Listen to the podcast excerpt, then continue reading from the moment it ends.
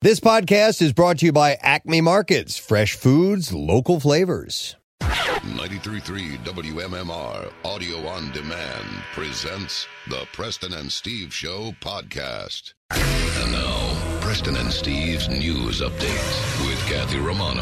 All right, it is Friday, September 17th. Good morning, Kathy. Good morning. In the news this morning, there is a liquor shortage in Pennsylvania is limiting sales Oh my God! because of the supply shortage. They're doing what because of the supply? I was yelling. I'm They're, sorry. li- they're limiting sales. They're rationing. Preston, Yeah. they're rationing liquor. so it looks like Oh you can only go in and buy two bottles. you know what? I actually have a surplus of booze. I probably shouldn't be freaking out. Are you about the it. one causing I'm this? the one causing this. No, I, I, I saved up. So The Pennsylvania Liquor Control Board instituted a two bottle per day purchase limit for more than 40 liquor products. The New York Daily News reports that mandate includes uh, select tequilas by Don Julio, bourbons by Buffalo Trace, some Jack Daniels and whiskeys, and champagnes from Dom Perignon, Vouv, and Moet and Chandon. Hey, you know what? Okay, here's something I really need right. help with. There's a bourbon that I absolutely love, and I have not been able to get it Hmm. for about a year now because every time I go to a liquor store, it's sold out. And I've gone to several liquor stores. I've gone to uh, in in several states. Huh. and no such luck. It's Blanton's, Blanton's. which it's a very expensive bourbon. Uh, it's one of the more expensive ones. It's not outrageously expensive, Right, but it's right. expensive. And I just like to have it for like my special occasion drink. you know? Emergencies. Yeah, yes, those. I can't find it freaking anywhere. Actually, I know Blanton's? a guy. who- yeah, I should probably get wonder in touch why. with.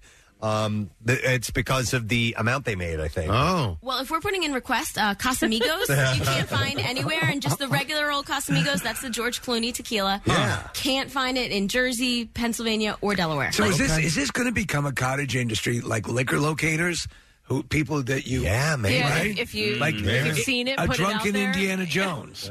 Well, you know, I couldn't find Metamucil at my uh, CVS the other I day. can- Oh, that's right. So we have all got our. so issues. I'm Yeah. ordering the Metamucil case. I know how I need to get in touch. There's a guy named Corky that we all. Yeah. you- Yeah. You, you see him interact with us regularly, and he's like a booze guy. That's what he does. He gets Booze guy. booze and uh, and you know he, he distributes it. I guess. So very special set of skills. I'm the boozer.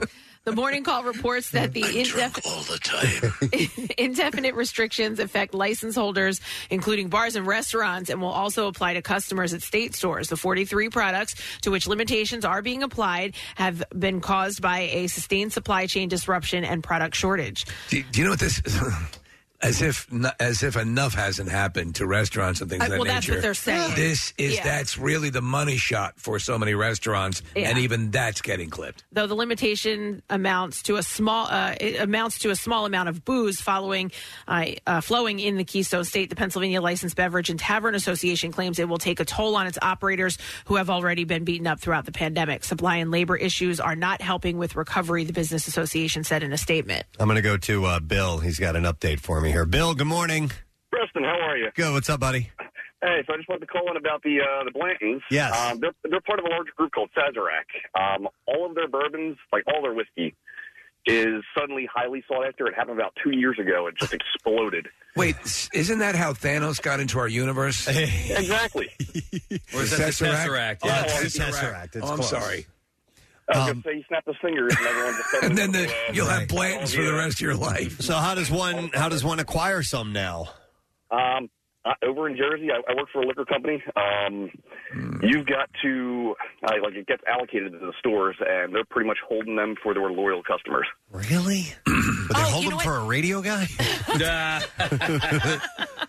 um, I, it's okay. I mean, it's great. I love it. It's a it's a really really tasty bourbon. That's why I want to get my hands on some. But I'm you know Well, what if they sent you the recipe, Preston? if people are, are like are people hoarding it and then selling it for more than it's worth? Um, people are doing that, but uh, a lot of stores, because of the demand, um, they're they're getting a nice premium for them. Hey, Yeah, Bill, I, okay. I just went onto their website, which is blantonsbourbonshop.com, and they have an Instagram account and everything, too. But um, i are you able to buy uh, bourbons online these days? Uh, If you live in Pennsylvania, can you buy bourbons from out of state, or is that still verboten? That I don't know. That's all. All That's right. all up to state laws. All right. Appreciate the heads up, Bill. Thanks, man.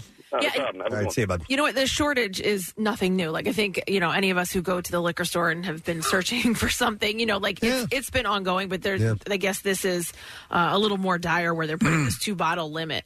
Um, supply chain disruptions are also blamed for a shortage of bottles and cans in some areas. Uh, so they're saying hopefully the tailgaters this weekend for the Eagles game uh, they stockpiled because there's a shortage for that. as Well, you know, they instantly pivot to Earl Grey tea if they don't have booze. Business operators uh, were said to have been made aware of the ongoing issue Thursday. The Morning Call reports that North Carolina has seen similar issues while demand for alcohol has grown during the COVID era. A woman's body was discovered Thursday in Montgomery County after a man confessed to killing his girlfriend. The discovery was made on the Schuylkill River uh, Trails, uh, Betswood Trailhead in Lower Providence Township.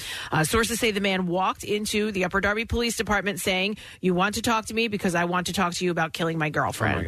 the suspect allegedly stabbed the woman to death on the trail over the weekend. 6 ABC was actually on scene when uh, the suspect led investigators to the body while he was secured in handcuffs and shackles. The Montgomery County District Attorney's Office says the Delaware County man is currently in custody and being questioned. No charges have been filed at this time.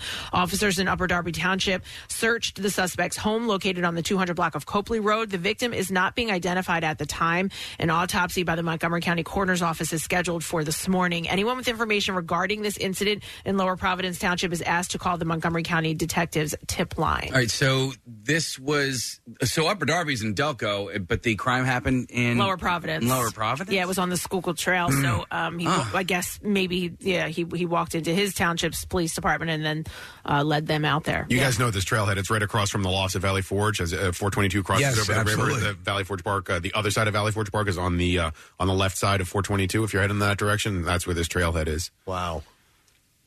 A much lighter story. Adam Sandler was greeted with loud cheers as he took a break from filming the new movie Hustle in Philadelphia. The actor caught up with fans Thursday night near Green Lane and Crescent Street in Manayunk. When someone from the crowd yelled, uh, How you liking Philly? Sandler replied, I love Philly. Other scenes for the movie were shot earlier this year, uh, but filming in Manayunk got underway this week. Uh, this meant many residents in the area we talked about it had to move their vehicles. Uh, the heavily traveled Green Lane is shut down until 10 a.m. today. I hope the parking is going okay, Sandler said to the crowd. Uh, in the movie, co produced by LeBron James, Sandler plays a fired basketball scout who discovers a basketball phenom while abroad and brings him back to America to prove that they're both NBA worthy. The premiere date for the film has not yet been released. In sports this morning.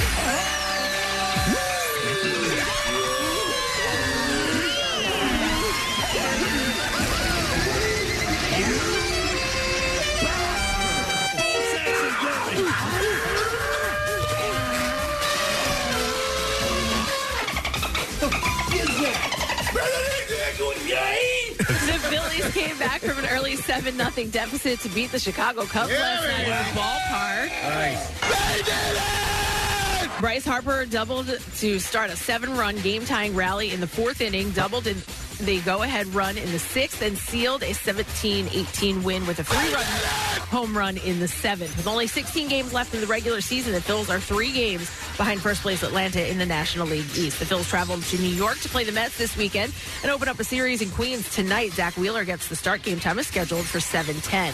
Week two of the NFL season got underway last night with the New York Giants losing in Washington after a penalty negated hi- his missed seconds earlier. Dustin Hopkins made a 43-yard field goal on the untimed down, and Washington beat New York 30 to 29, ending a five-game win streak for the Giants in the series. And the Eagles have their home opener on Sunday when they'll host the San Francisco 49ers. Kickoff at the link is scheduled for one o'clock, and that's what I have for you this morning. All right, thank you, Kathy. Case, I know you have a, a lot on your plate before Yeah. the, the show gets started, but somebody pointed out that we missed the uh, the no sad bro, Oh, before what the hell? Oh, the, the Friday morning song. It's Friday. One more time, please. I was talking over that. I'm sorry about that. No sad bro. It's Friday. So yes, it is indeed Friday. That Yeah. means no sad allowed, bro. Uh, as we have our Bruh. final day, brah, Bruh. or bruv, as they say on uh, Ted Lasso. and then bruh, B R U A R U H, bruh. Dogs, bruh. Uh, so, yes. Uh, so we welcome you to the end of the work week and our word of the week prize. We're going to give that away six pack of pit tickets to MM barbecues a week from tomorrow. Holy hell. Let me say that again. It's a week from tomorrow. Holy hell. Uh, so we will do that this morning. We also have two opportunities for you to win with the MMR money clip, five hundred dollars up for grabs each time, and uh, ten thousand dollar grand prize after the whole thing is over. So uh, we'll have that opportunity, and we do have two guests joining us. Uh, we are going to have uh, Sam Morrill on this morning, who is going to be performing uh, at Helium. Uh, it's got a bunch of sold out shows, actually. Yeah, Uh, yeah. but There are a few that uh, do have tickets remaining, which is the details of that. He's going to join us around 9 o'clock this morning. And actor BD, well, it's DB Wong, right? No, no, BD. It's BD Wong? Yeah. BD Wong uh, will be joining us. Uh, season two of Comedy Central's Aquafina is Nora from Queens, and he's been in lots of movies. and Great stuff. stuff. through the years. Yeah, Yeah, so- he's great. Yeah, so we will talk to BD. I got to make sure I don't say Yeah. DB. Why do I want DBH. No, DB. Yeah, DBH. But DB Sweeney And or whatever. There was a, there was a kids game show growing when I was a kid growing up called DB's Delight, Oh, all right. and uh, well, tell him about that. I'll tell him all about it. He'll, of course, And, he remembers. and, and then his clown came out. yeah, no, it was a game show. Was it? Yeah, it was like a quiz show. Ah. Yeah, it was kind of like Clash Room. Well, that sounds cool. Yeah. and my school actually was invited to be. Oh, there here's the one commercial for it, Preston. Oh my God, you're kidding me! we have DB's delight on here. Oh my yeah, God. DB's delight. Wow, this video is uh, produced by the Missouri History Museum, Preston. I did not know. I should have a wing in that. You got uh, to swing by. And there's uh, there was a puppet. yeah, that was DB. DB was the puppet. was DB he was the puppet. Was he the MC? Uh, no, the MC was the other dude who was a Okay. radio personality, and I can't remember. Was that Guy Phillips? It might have been Guy Phillips. Anyway, I've gone on too long about this. The man's name is B.D. Wong. Tune in to see if I mess that up. At Sure, 9:30 sure, yeah. Later on as we speak to him. uh, so we have a lot of stuff to get to, as you can see, and you are invited to join us for every second of this this morning. We're going to have some things to give away as well, so we'll do a stupid question when we return and uh, get into the entertainment stories and roll all that stuff out. So we'll be back in just a moment. You hang right in there. If you like what you hear, you can see it too. Check out Preston and Steve's Daily Rush on PrestonandSteve.com. Can you believe football is back? This Eagle season, there are huge prizes to be won at Acme. Enter Acme Swoop In and Win sweepstakes, and you could win up to $10,000 cash or 2022 Eagle season tickets. All you have to do is shop the participating items throughout the store and enter your codes from your receipt at acmeswoopinandwin.com. Acme makes sure Eagles fans have all their game day needs to tailgate or host like a pro. Stop in and discover why football is better at Acme, the official supermarket of the Philadelphia Eagles and MMR's Preston and Steve Show. Now, back with more of the Preston and Steve Show podcast. All right, so we're going to give away our last $50 Bonefish Grill gift card for the stupid question this week. And from time to time, I get uh, people that email me some cool questions. Ah. Uh, this is from Eddie Price from Palmyra. So, Eddie, you can't answer this question, so don't call in. But the question that I have for you is What late actor was originally cast to play Shrek and recorded all their lines before their passing? 215 263 WMMR. Call now if you know the answer. All right. What late actor was originally cast to play Shrek and actually recorded all their lines before passing? Call now. I'll go through some birthdays while waiting for that answer. Friday, September 7th is the 70th birthday of Elvira. Oh, ah. Cassandra, Cassandra Peterson. We're gonna have her on. Yeah. uh, very soon. I yeah, can't she remember has. the day. There is a 40th anniversary. I actually have the story coming up in entertainment news of her appearance on television. So we'll we'll uh, we'll get to that in a little bit. But Elvira, It's appropriate that she's close to Halloween. yeah, oh yeah, yeah, yeah. You're Yeah. right. It's getting in, in that ballpark. In that So, ballpark. uh, she celebrates her 70th birthday. Uh, we also have uh, Phil Jackson, uh, former player and head coach of the Los Angeles Lakers. Uh, he is celebrating his 76th birthday today. I heard an interesting story about the Los Angeles Lakers. Obviously, we all know Pat Riley, We but um, sure do, yeah. So I did what I didn't know was that there was another coach that was coaching for the Lakers who he had a terrible bike accident and we, it- Motorcycle or bicycle? bicycle. Ah. Because his wife had taken hi- the the car, you Yeah, know, yeah. and he wanted to go play tennis, so he took his son's bike, fell off the bike, smashed his head, had traumatic brain injury, and as, and as a result, his assistant coach Pat Riley ended up taking over. So that's how that all happened. And huh? so wow, yeah. And so this guy So could don't have been, ride bicycles. Well, he never he never recovered the the career Oh, that my he God. once had had. That's horrible. Yeah, the same one that Pat Riley had. But then again, maybe Pat wouldn't have had all those successes, you know, or you know, the, so the bike accident had to happen. This, this, this proves which is to you, terrible. Never make decisions.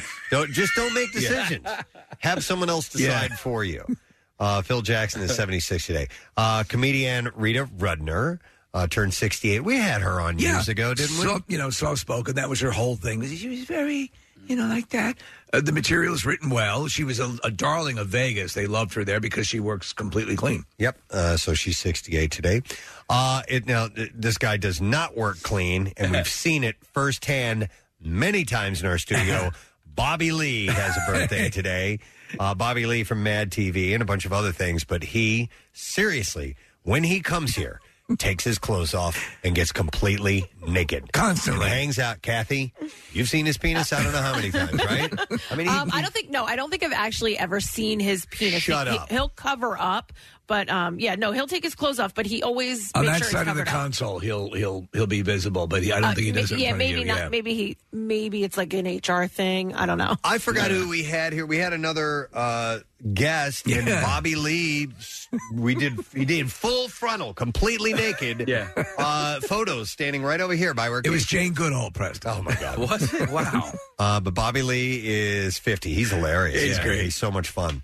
Uh, Fee Waybill. Oh, lead singer of the Tubes. Uh, I was listening to this song this morning. Oh, no actually. kidding. Uh, is seventy-one years old today, and the Tubes. Uh, you know, I never saw them in concert, but they were known to have outrageous stage shows. That, that was the whole thing. Very theatrical. You remember this video? It's kind of like a nightmare funhouse scenario. Yeah. Uh, but they would wear, you know, really outrageous costumes Yes, and things yeah. like that, and that was kind of their thing.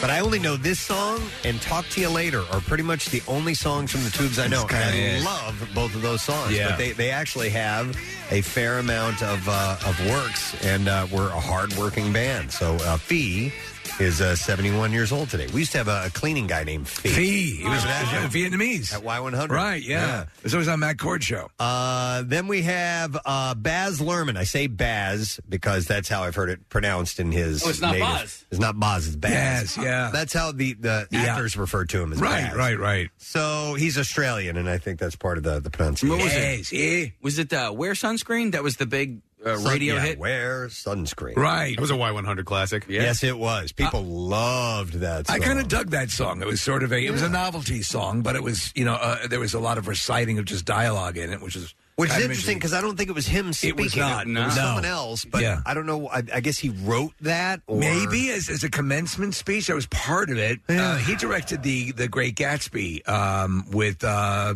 uh, Leo Yeah. DiCaprio. He does things that visually pop, so like Romeo and Juliet and Moulin Rouge. Oh, and, and the Gatsby version that he did is, is really solid, and, and it's uh, it's in 3D too. But uh, it is it's it's lush. It looks great. He is 59 today. And then another director who's had some controversy, Brian Singer, has his Ah. birthday today. Mm. Uh, the Usual Suspects, X Men, and uh, a few other things along the way. So he directed like eighty percent of Bohemian Rhapsody, and another director stepped in to finish it. Yeah, Is he working at all now? Like, is he getting any gigs? I don't know. He might be producing, but I haven't seen him uh, listed to direct anything. He's 56, but he was uh, he was accused of uh, inappropriately yeah. yeah. young Young men, boys. yeah, so yeah.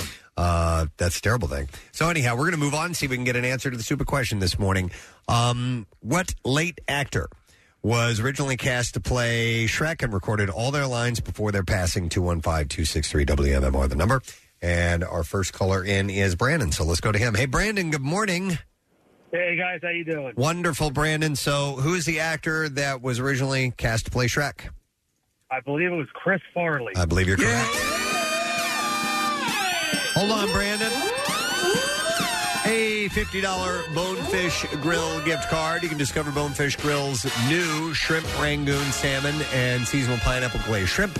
Uh, paired with a refreshing watermelon martini. Ready for a new adventure? Well, Bonefish Grill is hiring. You can Visit bonefishgrill.com for information.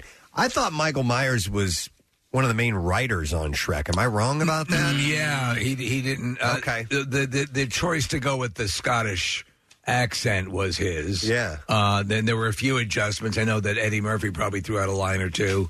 Um, but yeah, it, this no, I was just wondering. I, I thought it was, it, you know, before I found out this information, I thought it was Michael's Right. kind of baby. Yeah, no. Uh, but I guess not. He was just cast as uh, Shrek. Talk about a moneymaker. I saw him. Oh, at- man. there was the, I guess, the Sean Connery induction into the uh, American Film Institute, you know, Hall of Fame or whatever. And so he spoke because obviously he has Scottish ancestry as well. And he said that uh, Connery was the impetus for making Shrek Scottish. You know? Okay. All right. Nice. All right. So I have some stories to get to. We're going to begin with this one. Um, court documents unearthed during the production of the Discovery Plus series Johnny Depp versus Amber Heard Oh. uh, show that Depp was abandoned by his mother as a teen. I didn't even know this series existed. No. Lonely. This is him. That's him. Oh my gosh. Uh, so my heart's breaking. Uh, so there's a Discovery Plus series called Johnny Depp versus Amber That's what I- Heard. I'm on Discovery Plus all the time, and I've never even seen it advertised. Wow. okay. And I gotta watch that. So a document. Which episode has the pooping in bed? This doesn't seem very uh, okay. Uh, Like like you, they would follow us. But anyway, uh, a document signed in 1981 uh, during a divorce of his parents Betty Sue Depp uh, and John Depp. excuse me. State the wife hereby acknowledges that the party's minor child John C. Depp II is fully emancipated and self-supporting. Wow. Uh, the two filed for divorce in 1978 uh, when uh, Johnny was only 15 years old. Is that the age at which he became emancipated? I don't. uh, Because that's pretty young. Maybe just from his mother. Right. Uh, so, yeah, interesting because it says here his mom had abandoned him. So uh, the People versus O.J. Simpson was a huge uh, miniseries, and uh, you know I was late to the game on that, and, and, and it was really good. There's another one that's either out or coming out soon. The Mar- the uh, Monica Lewinsky. I'm watching. That's that. what it is. I'm watching That's it. what- is it good? It's Well, it's yeah, it is kind of good. The chick who plays Monica Lewinsky, she was in another movie that I really liked. Uh, oh, It's a comedy. Book smart. It's very it's very well done. Yes. Yeah, so she's very good and then you have the actress who looks nothing like Linda Tripp who transformed Yeah. into Lin- and she put on 30 pounds. She's she's a great actress and their name is escaping me. But um you don't even recognize her at all. Hmm. She is phenomenal. All right, this is very interesting. Uh, Bam Margera's wife has filed for custody of the couple's three year old son. They're not divorced. No. Okay, so Nicole Boyd filed papers yesterday in Los An- or uh, Wednesday in Los Angeles seeking full custody of their child, Phoenix Wolf, even though she and he are still married and no one has filed for divorce. Is this in preparation for a potential divorce? According to the document, she is willing to give her husband of eight years visitation rights, but only with an appropriate, an approved monitor. Well, Well, I they can't be li- they can't be living together. I was then. just going to say, I wonder if they don't live together, but even if they do, maybe it's so if he goes on whatever happens, a bender or whatever, Right. that, Right. that she doesn't have, that she has uh, the decision making Yeah. on the child. Yeah, maybe. So I was watching. Um, Steve O was talking about they they delayed the release of the new Jack the Jackass movie. Yeah, and um, uh, you know, Bam is suing all of them, and and Steve O, you can kind of see he his he he loves Bam, but he's like, yeah, you know, I I like I Hmm. I don't know what to do. Uh, much in the way they were probably with him when they didn't know what to do. Well, listen, he's- but he he's- eventually responded to. it, Yeah, he's you know? living a sober life, and Yeah. he was in a really, really bad way. So Right. he has been through the dregs, and he understands, you know, where Bam is, and Right. that there is a way out, right? So like, so he doesn't suffer full no more, you know? right, right. Like, you got to you got to meet halfway at least. at a certain point, Yeah. you got yo, bro. You know, like you, I, I know your tactics, right? Yeah. and and so we, we manipulate as much as we possibly can, right? And that, this is what you're trying to do. Like you, you, you know, get honest with yourself. Yeah. Uh, so we'll see if uh, more comes of this and, and if a divorce is on the way or what. I don't really know. Uh, Kim Kardashian revealed on Thursday's Ellen DeGeneres show that her oldest daughter, Northwest, is goth. Is goth? Yes. Wow. is she? There's hope. Yeah. Uh, so the reality Oh, that would be awesome. I think it'd be great. Yeah. Uh, the reality star said, "All my kids are so different." Referring to her four children: eight-year-old North, five-year-old Saint West, three-year-old Chicago West, uh, and se- two-year-old Sam West. Now we need Sam West to get into death metal. Uh, according to Kim, Chicago is the quote girliest girl, but North, she said, is like goth. She's into Hot Topic. She puts fake tattoos on her face and she listens to Black Sabbath and she's like a full goth girl. Oh. How did that happen? That's great. Yeah. How old is she? She is. Like hold on a four? second. This is Chi- wait. wait no, it's not Chicago. It's um, Lexington. North is yeah, eight years old. Oh, eight. Okay. Yeah, so she's the oldest. Yeah. Uh, she also admitted that her daughter still wants to be an only child, and even rides in a different car to school that so she doesn't have to sit with her siblings. So I think I think as you guys are all are parents, you know, and you've had some hits with having your kids just organically get into music that you like. Mm-hmm. But if your child got into music that you absolutely loathe, yeah, that would that would be, I think, hard to work through. It's just uh, it, it's just one thing that you won't relate. Yeah. on. and and you know You I gotta think as, support as a it. parent you can you can okay I'll Yeah. try this out. All right. I will you know because my child uh, you know finds something in this. Let me see if I'm open to it. And sometimes you're not, you know. Uh, but this is terrible. I've been lucky. Yeah, yeah. I've been lucky. Uh, so, how about this? A new book about Grey's Anatomy claims that Patrick Dempsey uh, was forced to leave the show during season 11 because he was, quote, terrorizing the set. But he was McDreamy. Yeah. And the word terrorizing is a bit strong Mm. Yeah, yeah. from what I've read, though. What he would take the last donut at the uh, at the uh, yeah. craft No, no, services he was table. just he was just kind of being a jerk. Uh, so the Hollywood Reporter released an excerpt of Lynette Rice's "How to Save a Life: The Inside Story of Grey's Anatomy," containing an interview with producer James D. Perriott, who had worked on the actor's last episode. Perriott said. There were HR issues. Uh, it wasn't sexual in any way. He Mm-hmm. sort of was terrorizing the set. Some cast members had all sorts of PTSD with him. Uh, he had this hold on the set where he knew he could stop production and scare people. Uh, the network and studio came down, and we had sessions with him. And I think he was just done with the show. Other, I'd, I'd read other excerpts that said he was kind of acting like a child. Oh, A little bit Like of a he was- diva. he was just being a, a, a dick. He didn't want to be there anymore. Right. He was tired of working on the show. He liked having a steady job and, and especially a high profile one like Right. this, but he just was not into the show anymore. And he was just kind of making everybody miserable. So what you do is you drum up something like now. They could be, it could be different degrees of truth to this. You have a book to sell, so you might amp it up. Now I was reading that on the set. Other people thought he was really great. I don't know, you know. Um, uh, but so when he left, there was McDreamy and McSteamy, right? Yes. Well, he wasn't McSteamy. He was McDreamy. He was McDreamy, McSteamy. And then Eric Dane was McSteamy. McSteamy, and then they All brought right. in McFlurry. McFlurry, yeah. So the producer continued saying he didn't like the inconvenience of coming in every day. Well, and you have to when you work. yeah, and working. Uh, he and Shonda were at each other's throats, and apparently it came down to it was like Shonda had uh, supposedly said it's either him or me. It's like when that, like uh, when they were going through the contract uh, BS on Three's Company years ago, and Chrissy would be on the phone. You know, like they'd- Uh-huh. they'd, have her like for two seconds.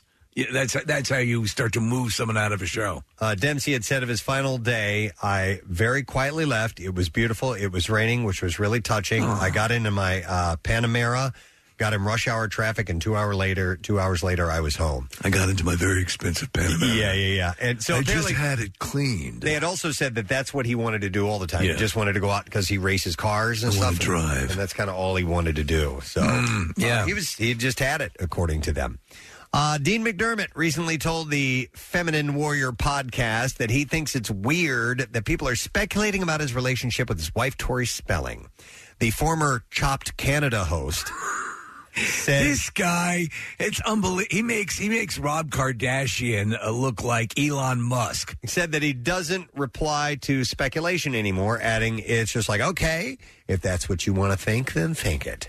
However, he did. I was address- on Chopped Canada. He did address the rumors that he hasn't been wearing his wedding ring, explaining that he uh, he lost his silicone utility ring while playing golf. You remember the story? Was it um, was it Luke Perry who said it? Uh, the first time he met him, he just instantly thought this guy is a dick. Oh, really? Hmm. Yeah, yeah. And he said he he kept uh, proving him right at every subsequent meeting.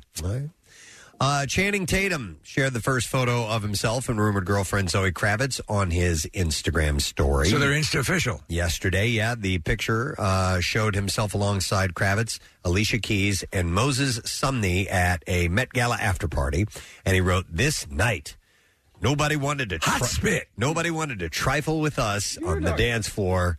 Uh, with us on the dance floor, music and vibe was next level. Yeah, man. Yeah.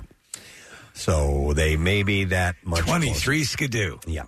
Sarah Hyland got her third COVID 19 vaccine on Wednesday. Uh, the Modern Family alum shared a video of herself getting the needle on her Instagram story, along with a caption uh, saying, Got my booster vaccine and my flu shot. Stay healthy and trust science, my friend. She's uh, immunocompromised, right? Big Big time. time, Big big time. time. Yeah, she's 30 years old. She qualifies for the vaccine uh, because she has a chronic kidney condition called kidney dysplasia uh, that has required two kidney transplants. Yes, and makes her more susceptible to severe COVID 19 illness. So yeah, she it's it's it definitely in her best interest to get that done. Ladies and gentlemen, someone has changed their hair.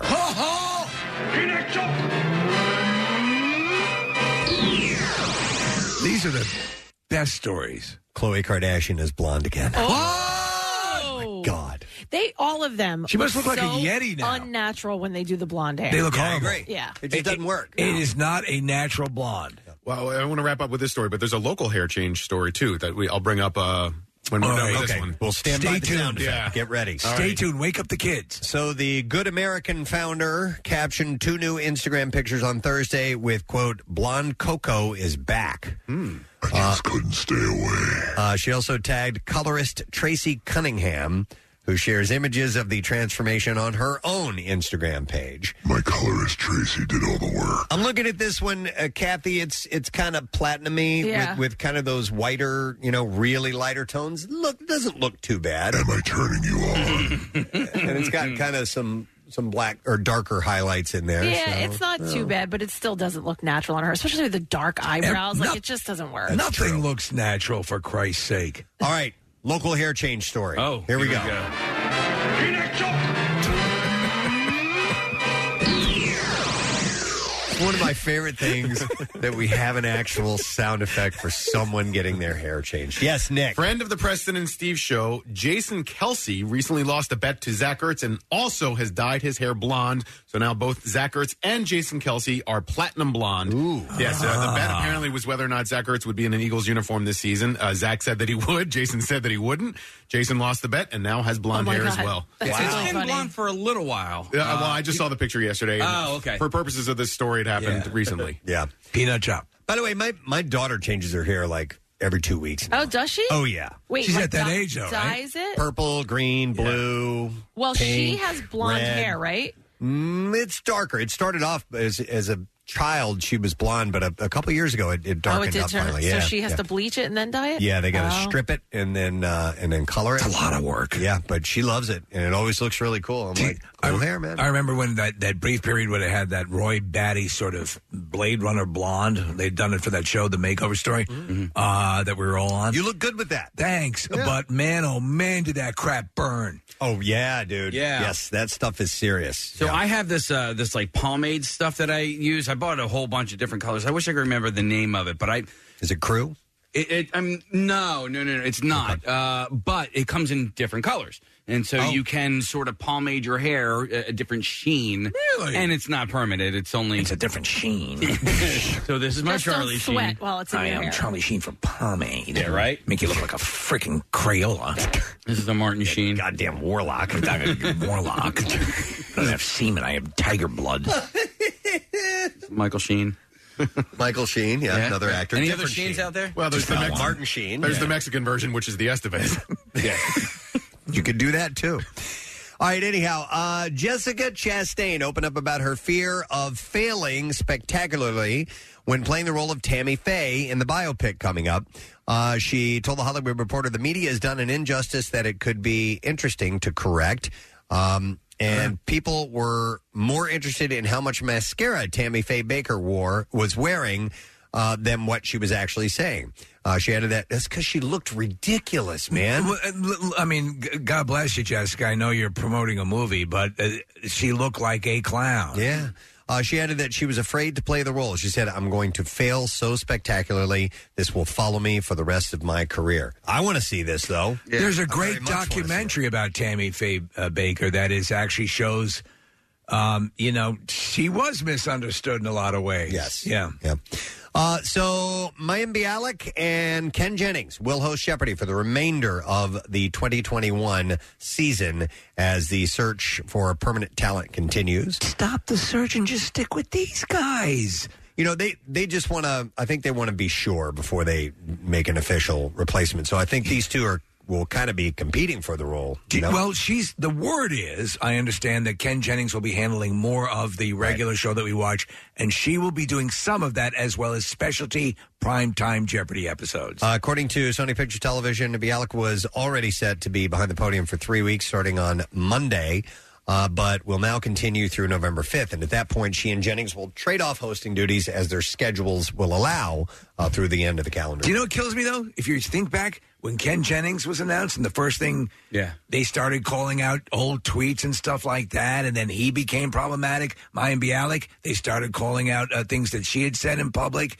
and on social media, and that became an issue. Mm-hmm. And I guess enough time has passed where they're like, okay, now I'm going going back to these two. Right. I think Ken Jennings, obviously as the goat of Jeopardy, is is a, a perfect choice.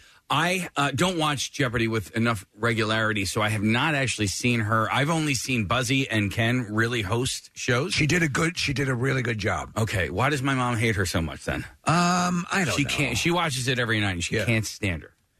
I don't know. So all right, I have no idea. Uh, I'm going to call her later. Yeah, we'll uh, we'll get on here. Calling me. So Shudder will be celebrating Elvira's 40th anniversary on September 20th. So I on love Monday. Shudder. Uh, in honor of Cassandra Peterson's cult classic character, the network will air Elvira, Mistress of the Dark, House on Haunted Hill, The City of the Dead, and Messiah of Evil.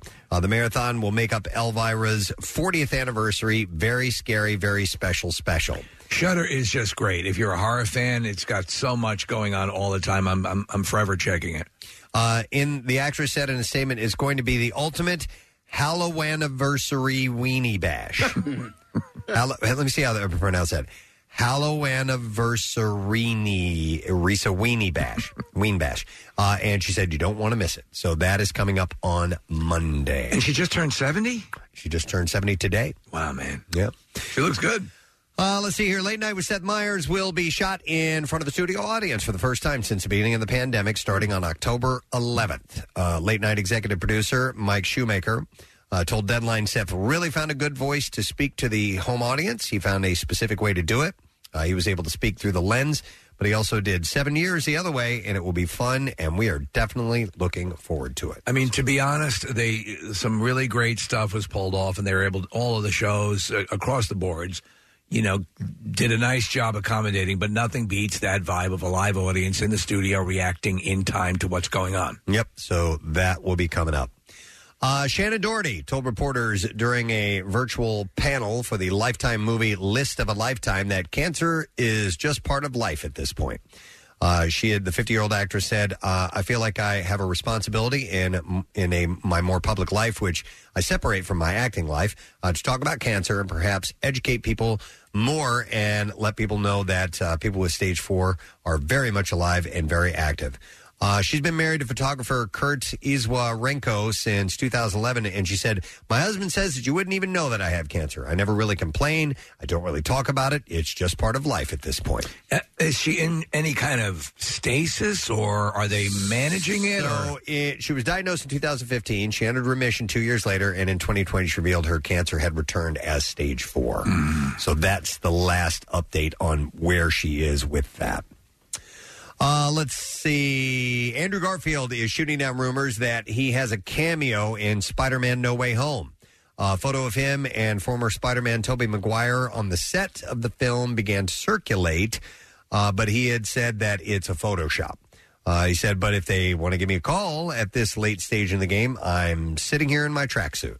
So he would be a part of it if they asked him to. Listen, I don't think what he did was um, horrible as Spider Man. Uh, it's just not. Um, it wasn't needed. Yeah, it wasn't needed. Yeah. Ah, Yeah. It was a totally unnecessary reboot uh, and right before the Marvel stuff, which has gotten so much better. Right. So, I mean, it was just, you know, it, and it's too bad because, Steve, yeah, he wasn't terrible at it, but those neither one of those movies were great. And you're coming off of a really good, uh, well, the, fir- especially the first two with Tobey Maguire were fantastic. It's going to be wild to have those multiverse things happening, though, where you're going to have, you know, Michael Keaton as Batman popping up, and you're going to have, uh, you know, Willem Dafoe in this one. It's going to be crazy. Yep.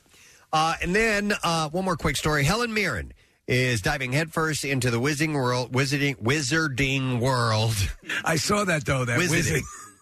the wizarding world of Harry Potter. Uh, the Oscar winning actress has been tapped to host four part competition series called Harry Potter Hogwarts Tournament of Houses for Warner Media. Is this a trivia contest? Are they It ripping is. us off? They're ripping us off. It's like us, yes. The previously announced series, which marks the 20th anniversary of the first film in the Harry Potter franchise, will air first on, on Cartoon Network and TBS before making its debut on HBO Max at a date to be determined. Don't you? F- I like to consider the world of Harry Potter as real. Oh yeah, I like to believe that there is a Hogwarts. I love all that magic and that whimsy and all of that stuff that the the, the book. I never read the books, but the movies for me created such a wonderful world. It's like you want to believe Homer Simpson's alive. It is real. We Yeah. just, as muggles, we can't see it. That's it. We don't, absolutely- uh, yes. uh, we, we don't have the ability to do that. So uh, she had said, I knew someday I'd get a Harry Potter role, and I'm so pleased to take part in the 20 year film celebration. Uh, the film's inspired such enchantment and wonder for so many of us, and it will be such a treat to reignite that magic for the countless fans who continue to revel in this spellbounding world.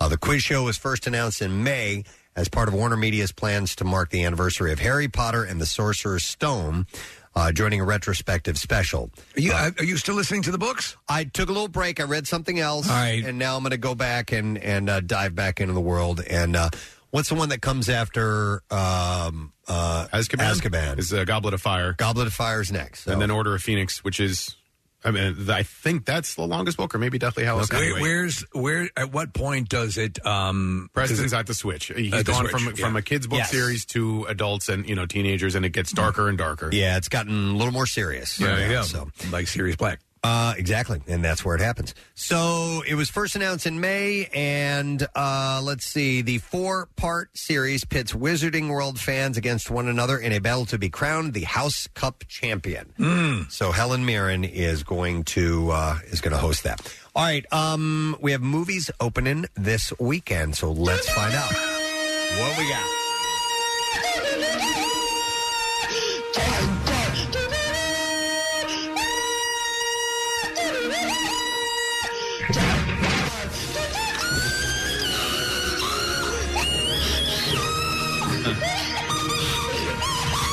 We're going to start with Cry Macho. It is a drama and western, and it stars Clint Eastwood, Dwight Yoakam, and Eduardo Minette. Uh, m- here's the plot. Mike Milo, or Milo, I'm not sure, a one time rodeo star and washed up horse breeder who takes a job from an ex boss to bring the man's young son home from Mexico, uh, forced to take the back roads on their way to Texas. Uh, the unlikely pair faces an unexpectedly challenging journey during which the world weary horseman finds unexpected connections and his own self of redemption. Uh, it's two hours, and one minute long, rated PG 13. It is in wide theater release today. Rotten Tomatoes gives it a 53%. Why are you crying, Macho? No. I don't know. I don't. I can't move as fast as I used to. So that's one movie opening. Stop crying. The second one is The Eyes of Tammy Faye, which we were just talking about. Yes. The drama and a biography. Je- uh, Jessica Chastain, Andrew Garfield, and Cherry Jones star. Garfield is playing Spider Man in this, by the way. Oh, wow. Yeah, okay. yeah. So I thought he would have a resurgence Yeah. of that role at some point. Um, so and it- it's an intimate look at the extraordinary rise, fall, and redemption of televangelist Tammy Faye Baker, who, with her husband, built the world's largest religious broadcast network, only to watch it crumble amidst controversy. Uh, two hours and six minutes long. It's PG 13. Limited theater release. Rotten Tomatoes scores it at 66%. And then one last movie to mention The Lady of the Manor. Uh, it's a fantasy comedy, and it stars Melanie Linsky, Judy Greer, and Justin Long. Uh, according to the description, past and present collide in this supernaturally funny buddy comedy when stoner slacker Hannah is hired to portray Lady Wadsworth, a Southern belle who died in 1875 in a tour at Wadsworth Manor. Hannah, a hot mess, figures that she can fake it until the ghost of Lady Wadsworth appears. Uh, it is an hour and 36 minutes long. It's rated R. Theaters and streaming starts today, and Rotten Tomatoes scores it at 36%. All right, here are the clips. So, a Korean man force, uh, faces the threat of deportation and loss of his adopted family in Blue Bayou. In this clip, Alicia Vikander talks about how starring or starting a family of her own has impacted how she sees her past films. obviously having a ch- child suddenly you know that shift happens in life I, I don't normally go back and watch my own films obviously this, the experience of shooting blue bio had been different had i had a child at that point anyway Blue Bayou premieres in theaters today. Here's the next clip. With the eyes of Tammy Faye premiering today, producer and star Jessica Chastain discusses what it would be like to watch the movie with Tammy herself. Here we go. Well, first of all, I don't think I would have to ask her because if I was sitting next to her in a movie theater, I think she'd be talking the whole time. It'd be like, "Oh, oh, I love that outfit." Like I think she would be like saying like, "Oh, that's a very pretty. Yes, I love. Okay, well, you know, I didn't do that. Oh, yeah, okay, I could see why you did that." Like I think she would just be like it'd be director's commentary nonstop, and I think she'd probably be crying. Really? Yeah. The eyes of Tammy Faye is in theaters today. Yes, she would cry all the time. Remember that? Catherine O'Hara did a parody when they were they were parodying her before all the controversy broke out, and so she was doing a commercial for it, like military grade mascara press. yeah, Jan Hooks also did a great Tammy Faye on Saturday Night Live. nice. All right, so that's our report for this Friday morning, September 17th. We are less than an hour away from your first shot at winning some $500 love from WMMR in the form of the MMR Money Clips. So, two chances today with us alone, and then five more shots outside of that throughout the day here at MMR. Details at WMMR.com. But we'll give you plenty of advance notice that it's going to be happening. We'll come back in a moment, guests on the show, and stuff to tell you about. Yeah, we'll get to all that. Be right back. You've waited all summer. All right, you guys ready? And it's almost here. Live Casino and Hotel Philadelphia presents MMRBQ Saturday, September 25th at BB&T Pavilion. The All Day Rock Festival.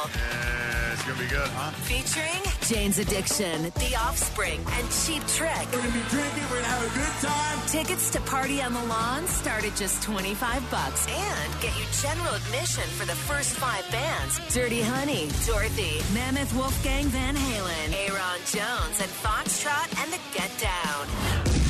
MMRBQ 2021. We're ready to rock! From 93.3 WMMR, everything that rocks. Presented by Live Casino and Hotel Philadelphia in the heart of South Philly. Game on. Nick pulled up several different ways to say good morning in different languages. Uh, in French, it is bon matin. Ah. Did I say that correctly? Bon matin. Bon matin. Bon matin. It'd be like having Sebastian Latour lying next to you in bed. It's like bonjour is good day. Bon matin. Bon matin. I have a owner. Good morning. You want to see my owner? Ah I wake up with an owner. Every morning I wake up with an owner. Uh, buenos dias, obviously, is Spanish. Uh, guten Morgen. I said good Morgen a moment ago. It's guten Morgen. It's German. Ah, bon matin. Matin. Matin. Matin. Bon Wake up, Pastor. It's time to get in to do your radio show and entertain the people of the Shire. Gandalf in the morning. I love that. I like the Italian one. Ah, buongiorno. That's a That's a good one. Uh, in Farsi, it's I don't even know how you'd pronounce that. Soba sob uh, it's Sobakir? S O B H uh, Bakir. How do you Yeah. say this, Steve? Yeah. Sobakir? Sobakir. Yeah. Ah, Sobakir to Yeah. you. Uh, so there you go. We've, we've just we've welcomed many people Yeah. uh, to a new day. Or pissed them off for mispronouncing. Uh, that we probably Yes. really did. So there you go. And I apologize for that.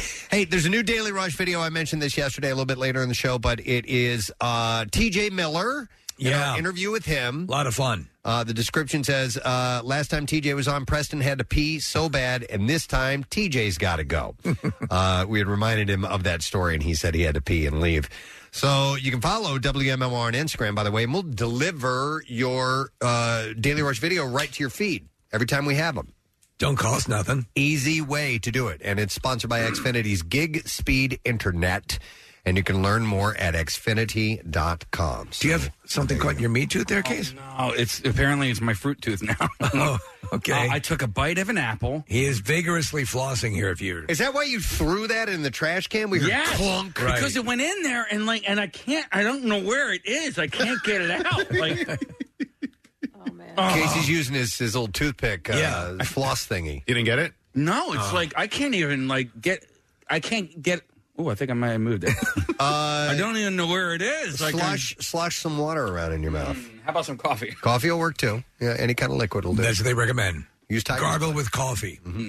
Uh, so he's doing. Let's let's watch and see. if he Anything? Oh. Do we have success? No. All right, we'll keep at it. It is insanely annoying when you get something stuck in your teeth, and it, it will, and especially if I'm like driving and I don't have anything, I can't have no access to floss or toothpick or anything like that, and you're like, I'm gonna have to do, the next thirty minutes. I'm gonna be dealing with this. And it, it, it, it keeps you distracted. However, my, my greatest joy is when I get home and use my water pick to dislodge it, and then it's joyous.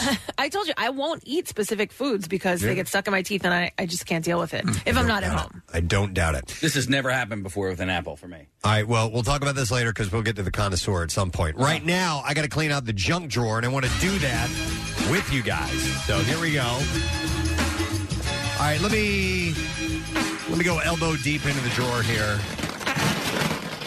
All right, this is pretty cool. Now the Phils had a great game last night, crazy comeback. Yes, amazing. Uh, But Wednesday's game had a really cool thing happen. I don't know if you guys saw the video. I This did. ten-year-old kid. Oh yeah, uh, he's catching a lot of attention. In fact, I saw him on ABC National News this morning. Oh, really? Yes. So a foul ball was hit down third base line, and this kid, Aaron Presley, is Hmm. his name, which is cool because Aaron is Elvis Presley's middle name, Elvis Aaron Presley, and I thought that was cool. Uh, he's 10 years old. He was sitting with his dad, uh, and he said, I was following the ball. I see it hit the ground, and I went to go grab it. It was so exciting. And as he was celebrating, he noticed there was a little girl crying. Okay. He said, I look over and I see the girl. She's crying. Her name was seven year old Emma Brady. And uh, he, so he went over and he gave her the baseball. Oh, my God. It was so sweet. Now, Aw. I found out the reason she was crying was not because she didn't get the ball, it's because she fell down on her leg and it hurt. And so she hurt herself. Well, didn't he push her down trying to grab the He- ball? No, no, no. So he said, uh, Aaron handed her the, the baseball. He said, it just didn't feel right having the ball and knowing that somebody's crying. Oh. So I just had to give it to her. uh, Emma's dad said he came right over, no hesitation. He saw her for a moment without even thinking. He just turned and handed her the ball, and it was the sweetest thing. And I love this. So on this interview I saw this morning, Yeah. Aaron was repe- repeating this phrase. He said, I just wanted to be nice. And he goes on and he tells everybody, he goes, be nice to people because not a lot of people in this world are nice. And so he's kind of pushing this message saying, if you can be nice, just be nice. How old is he? He's 10. It gives you. It does not give you hope for the future. Absolutely. If, if there are kids like that out there, Well, and every the whole videos, the the girl's mom, she is like, you know, looks like she's overwhelmed, but She's like, like, thank "Oh you, you don't have my to do goodness." that. And then I guess his dad or whoever he's with, like you can see, Yeah. it just was like a Mhm. great moment. Everyone was happy at the Don't end. focus in on the little girl who pretended she was hurt to get the ball. Yeah. What you do is no, no, no. It's a beautiful story. It's wonderful. Uh, so the Phillies found Aaron later on. They gave him another baseball. Ah. And uh, he And a didn't go with the contract. Emmys. And then Emma's family also bought him a gift certificate to pick up some Phillies gear for his next Ah, night at see? the park, which is really cool. Uh, but he said, uh, "I'll probably bring my glove next time uh, that he goes to the game." When you would go, when you would go, would you bring your glove when you were a kid? Sometimes, yeah, yeah. yeah When you you're a still kid. do. Yeah, I still do, yeah. absolutely. The last two games I went to, I was Yeah. in 400 level on July, and I brought my glove. And then I brought my glove. I was in uh, left field last time. All right, question. every time. Do you wear it? Uh, yes. When, Okay. when when play is going on, yeah. How do you eat absolutely. your hot dogs? Yeah. Uh, The well, other, the other hand, I guess, right? yeah, you have two hands. Yeah, yeah. But uh, no, I- you, you eat hot dogs in between innings. Okay. Yeah. Okay. How beforehand. Yeah. Yeah. So I thought that was really sweet. And he also mentioned uh, on this uh, on the, the thing I saw this morning. He's like, you know, he, he was like, Philly gets a bad rap. Yeah, uh, and, and he goes, and and it's not true. And so he wanted to kind of cover that that whole uh, you know perception. Well, of that's the a cool city. kid, and kudos to his dad. So I thought that was cool. So uh, nice job there, bud. You did it. You did a good thing, Aaron Presley. So I thought that was cool. Now I have something that kind of ties into that in the junk drawer. Let me see. I know it's. I left it. Okay. Ah, here it is. do you guys like it when I pretend and do that? or no? I- to me, it's it's theater. I, Wait a if you second, had you were something like a if you had like a mousetrap in there or something, that would Yeah, that'd be that would really sell it, wouldn't it? No, because all the mousetraps you keep in your junk drawer. And you keep them ready to trigger. All right, so this is according to a website, bookies.com. I'm on it all the time. Which NFL fans are the rowdiest? Oh, they keep coming up with this uh, thing, and and and okay, so, who's the rowdy? I'll read the description. It says, when it comes to getting wild and making noise, NFL fans know how to make their presence felt during games. Whether it's chanting, booing, booing, yelling, or general misbehaving, football fans are among the wildest in all of sports.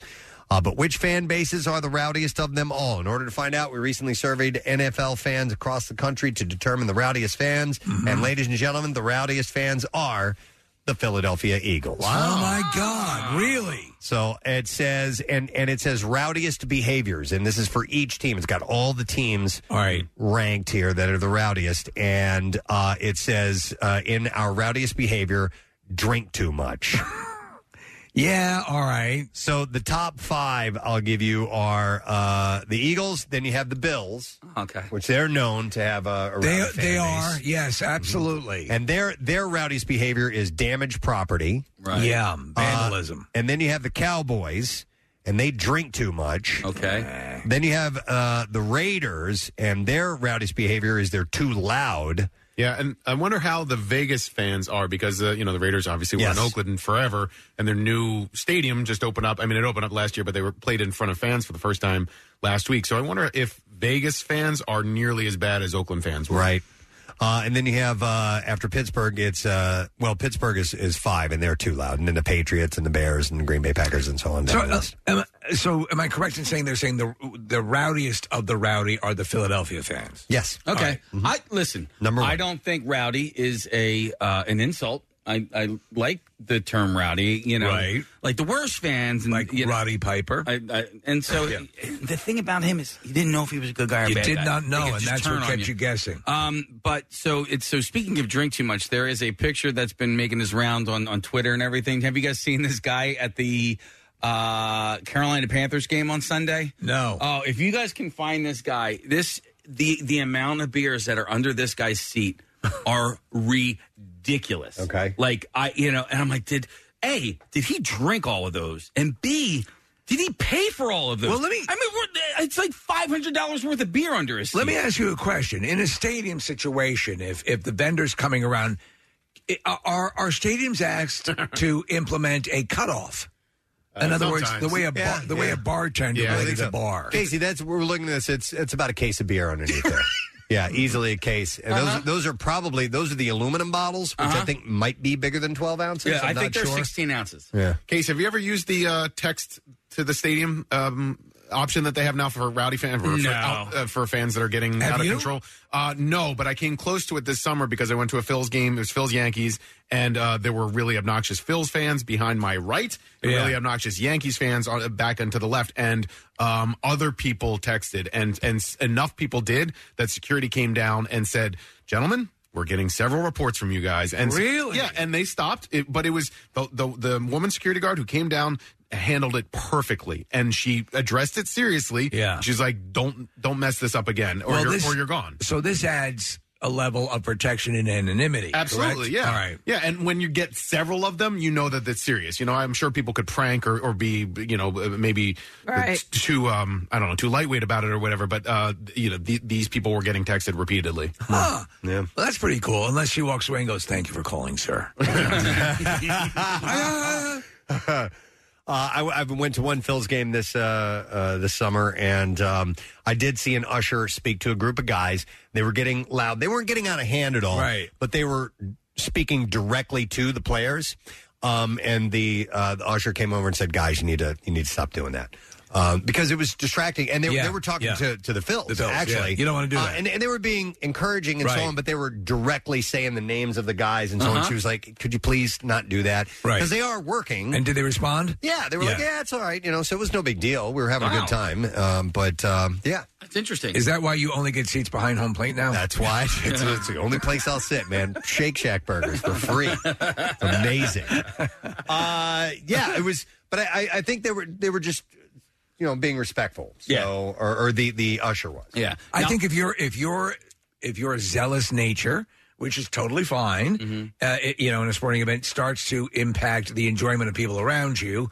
That's when it's the issue, right? Yeah, I, I listen. I've been to enough Eagles games and I've seen enough uh, interactions that, uh, like, I just I shake my head and and if anybody, Hmm. well, if anybody disagrees with me, like, we're just gonna have to agree to disagree. Yeah. Like, you should be allowed and should be able to wear an opposing team's jersey or shirt in somebody else's stadium. Just understand that like some ribbing and rousing and uh, razzing might happen, Yeah. and I'm okay with the ribbing and razzing because it's like you know, it's to me it's an act, Yeah. right? Like the, you know, it's like it's like uh, wrestling. It's like all right, we're gonna play this part, and and we're gonna play the part of of uh, of enemies, you know. But like once you go over that line and you start getting like overly insulting.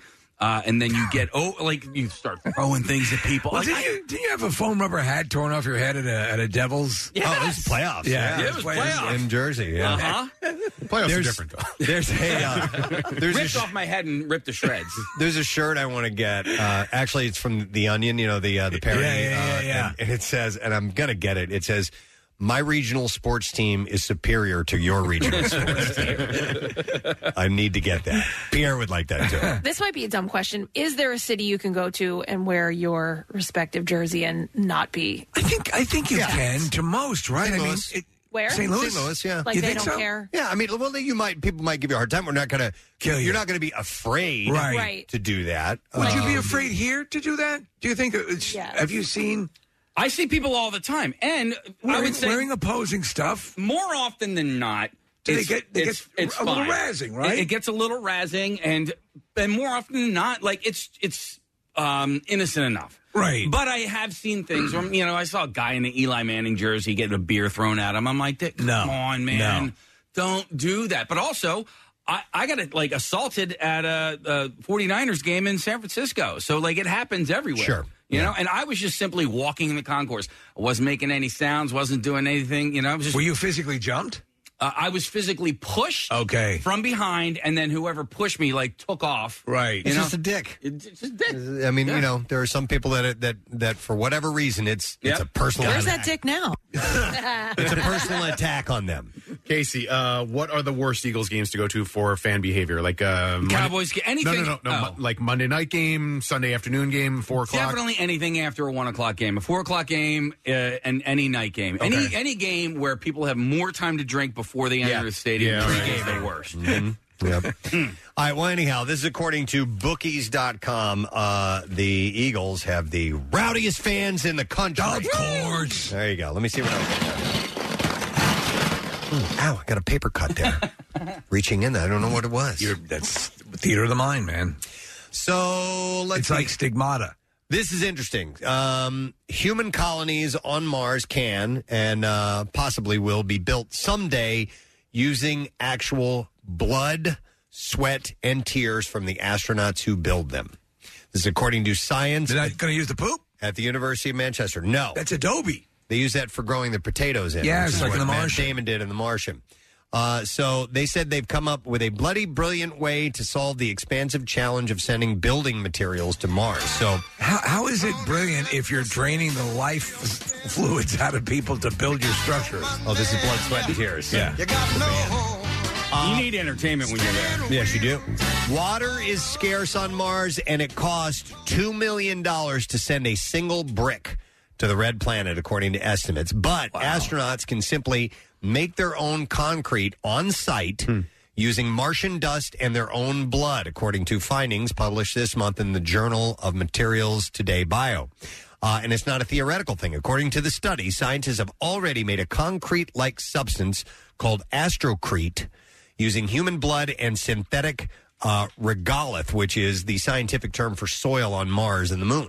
This house is coming along great. But that's literally what they'll do.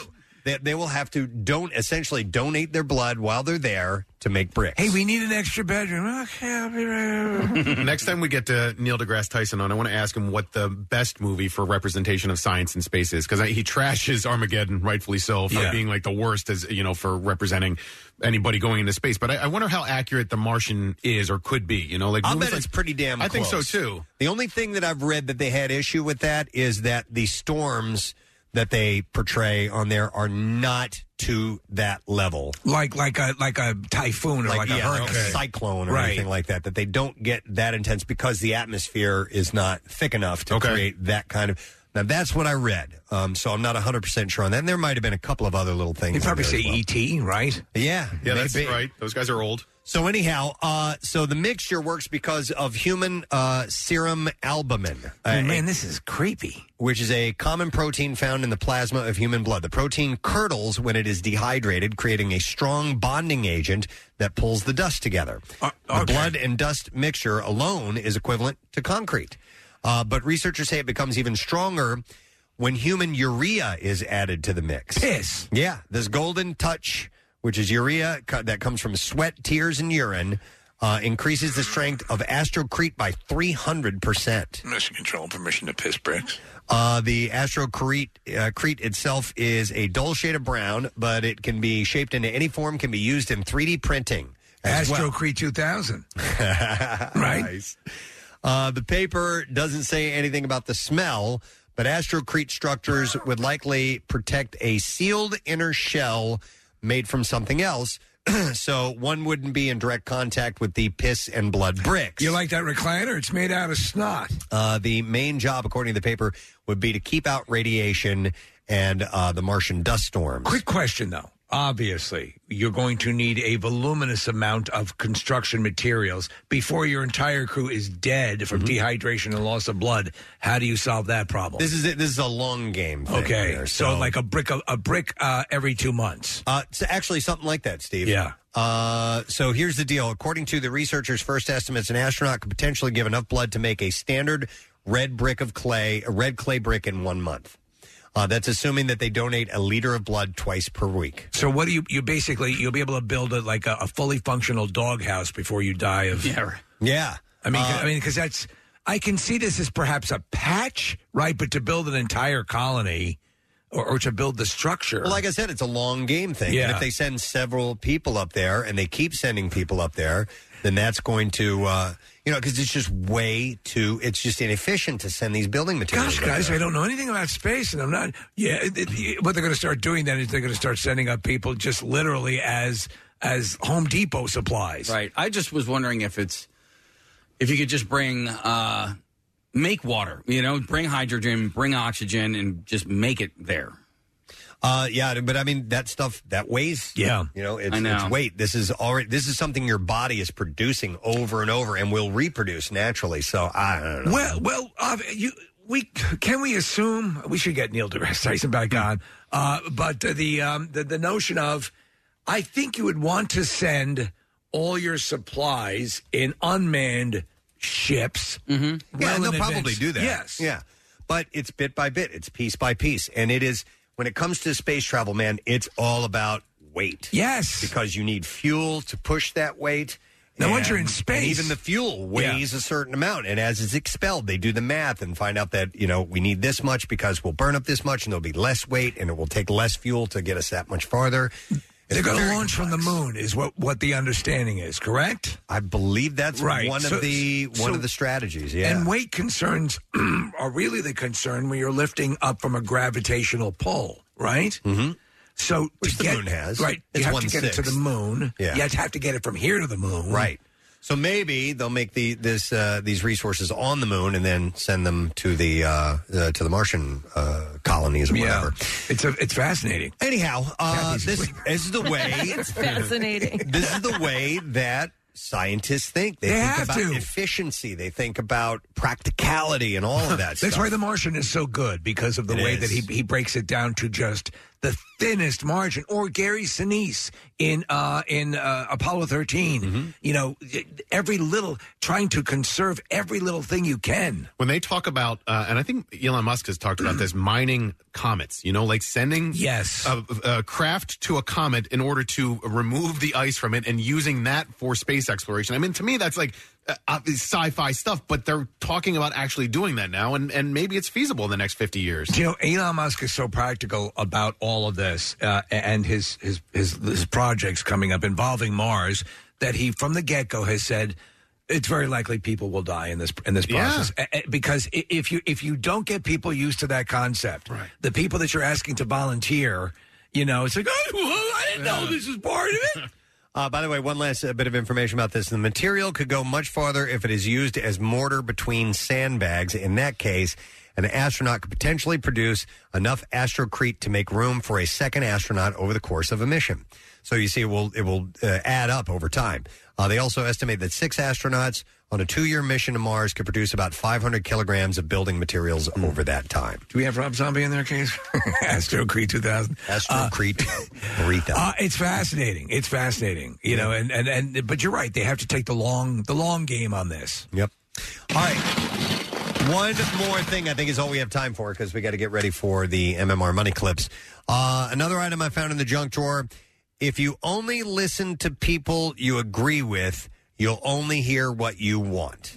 Some researchers suggest that motivated beliefs can explain the spread of misinformation online. So, University of California researchers tested to see if motivated beliefs in information exchange can produce or exaggerate biases. And they found that people with one set of beliefs were unlikely to adjust their outlook even when paired with someone with opposite beliefs. Uh, the data also shows participants with the lowest IQ scores were most likely to accept only information that reinforced their biases. So here's the thing I always say to people is that if you if you feel you've never been wrong in your life, then don't listen to other points of view. If you've ever been wrong, listen to other points of view. I have changed my views many times throughout life, and I, I, it's it's part of the Yeah, me deal. too. That's how you grow, and that's how you evolve. Uh, there are things that I thought years ago that I'm like, I, I can't believe that was a st- but but it's all part of the process of accruing information I, I do want all the information presented to me and allow me to decide what I want to agree with or But- not but- agree but with. Even that is hard, man. I, I went to Google News the other day, and there was a news story that uh, probably was polarizing, and there were five different headlines, and there was so much.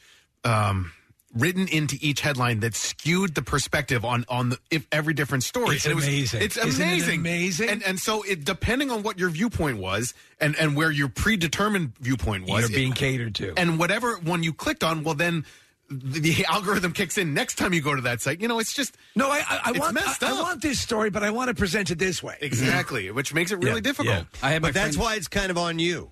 It's you know, you, on you can- you. people can sit there and blame and say it's the media's fault. No, no, and so no. on. You have to do. You have to, Exactly. exactly. So, but it says here the people with the lowest IQs were most likely to accept only information that reinforced their biases. It's the stupid people.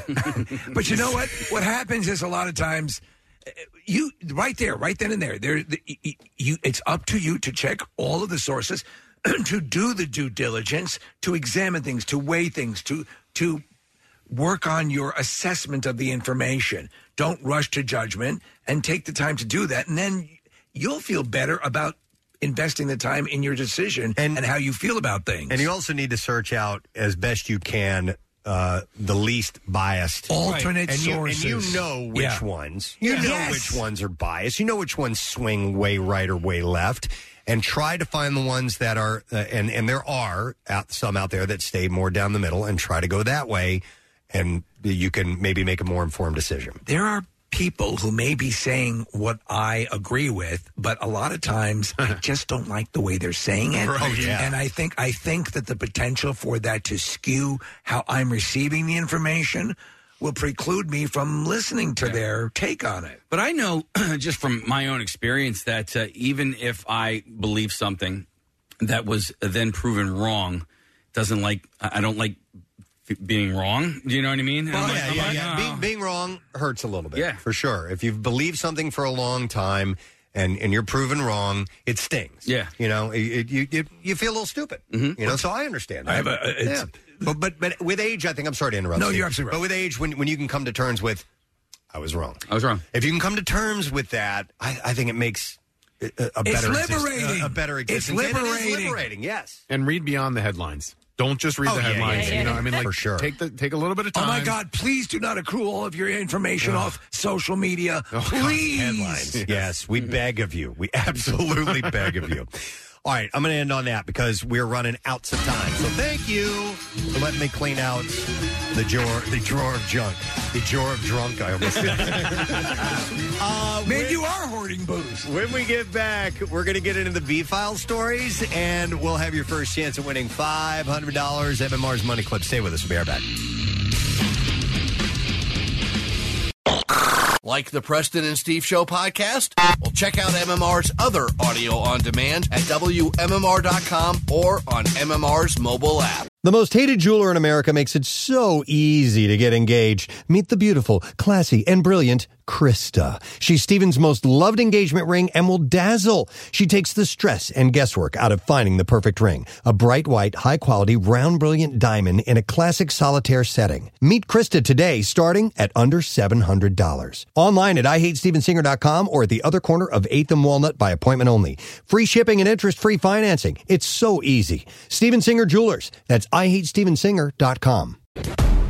The most hated jeweler in America makes it so easy to get engaged. Meet the beautiful, classy, and brilliant Krista. She's Steven's most loved engagement ring and will dazzle. She takes the stress and guesswork out of finding the perfect ring. A bright white, high quality, round brilliant diamond in a classic solitaire setting. Meet Krista today, starting at under $700. Online at IHateStevensinger.com or at the other corner of 8th and Walnut by appointment only. Free shipping and interest free financing. It's so easy. Steven Singer Jewelers. That's IHateStevensinger.com.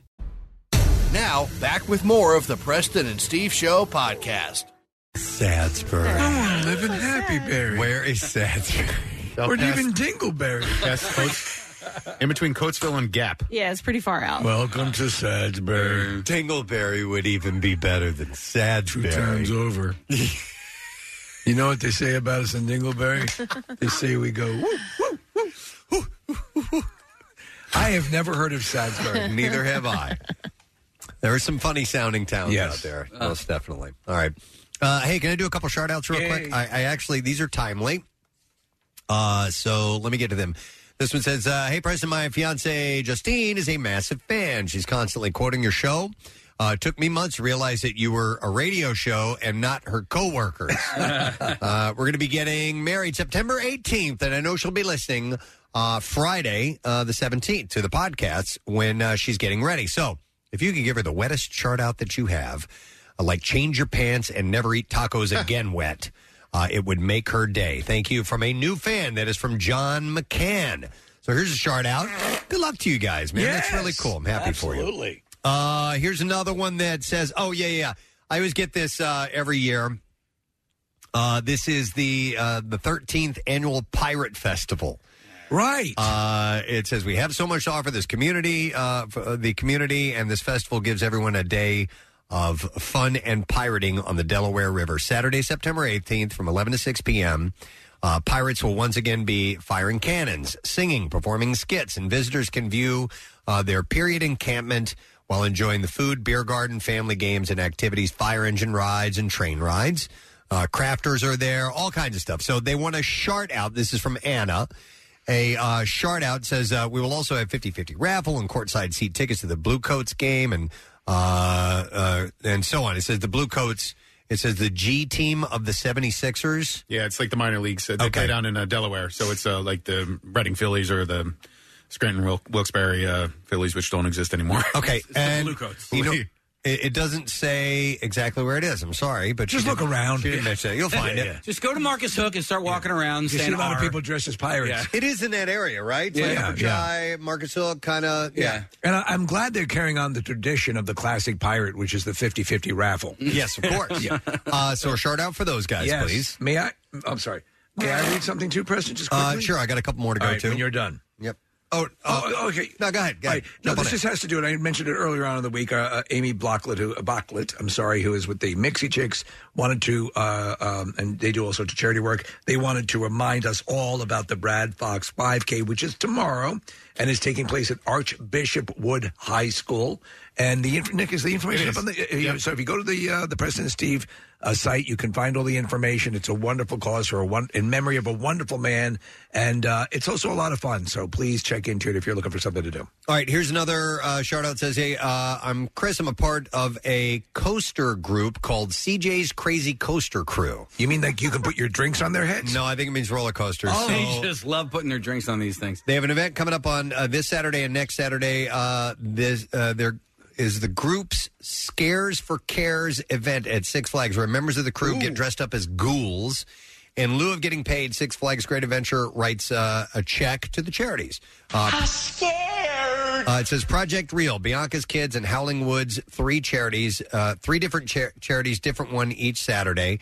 Uh, we'd like to give a shout out to CJ and Ed for putting the event together and Six Flags for allowing it, and all the coaster crew members participating in the Scares for Cares event. That's cool. I feel like I, I think I saw these guys at Maury's Pier last summer, two Okay. summers ago. All right. So they're big coaster junkies. Yeah. I guess so. And then one last butt plug. It says, um, reaching out if you can support us by mentioning this event during your show. My husband here was a huge fan of, uh, for many years of MMR, the only radio station he listened to. And being a truck driver, your shows helped him deal with the loneliness of being on the road. Uh, he looked forward to Pierre's Christmas card every year and Alice's restaurant to be played during Thanksgiving. And he also attended many of your events. That's great. Um, unfortunately, he passed. So, Oh, my uh, God. she says we're having our first annual car and bike show in memory of my husband. He took his own life. Oh. Ah. Uh, we are a nonprofit 501c3 called Harry's Hands. Uh, to help and heal, dedicated to helping with mental health and suicide in the community. Incredibly important. Uh, the event is coming up on October 10th, and I've included a flyer and a website for your viewing. Nick already has this information up on PrestonandSteve.com.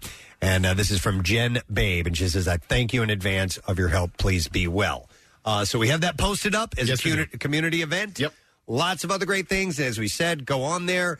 There's always great prizes at these events. There's usually really cheap booze and food and a good time, and you're doing a good thing. You're right. Yeah, to do something you're normally going to enjoy anyway, and the end result is you've helped out a good charity or organization. That is such a win. Absolutely.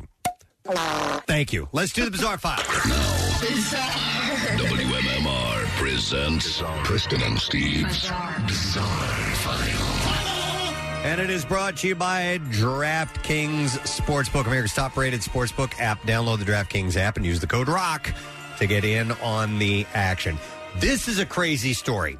A Canadian police officer who was shot nine times by a colleague is now on trial for assault over the confrontation that began over a bathroom break. So the guy who got shot is on trial now. Constable Nathan Parker of the Niagara Regional Police stands accused of assault with a weapon, intent to resist arrest, and assaulting a police officer after allegedly attacking Detective Sergeant Shane Donovan.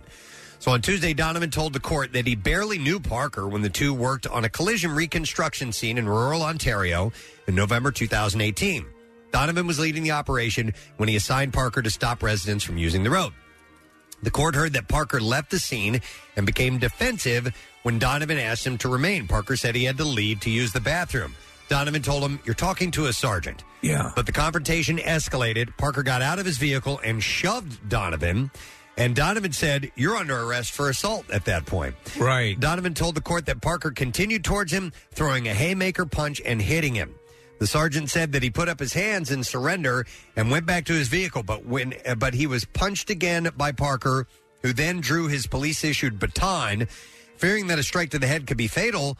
Donovan pulled out his gun. Right. And then Parker said, "Oh, you want to do this?" and Yeah. then started to pull out his gun and Donovan said, I knew if he got the firearm up on me, he would kill me, and it was either him or me. So I fired my gun until he dropped his gun. Investigators recovered 10 shell casings at the scene.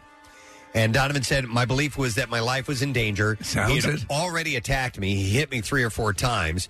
Donovan told the court that his experience with Parker was the first time he'd ever drawn his gun in his police career. And it was on another officer. Yeah, a medical examiner found four gunshot wounds on Parker's left calf, his lower abdomen, his left hip, and the back of his right foot. He also had wounds through his nose and cheek, as well as his left shoulder and upper thigh.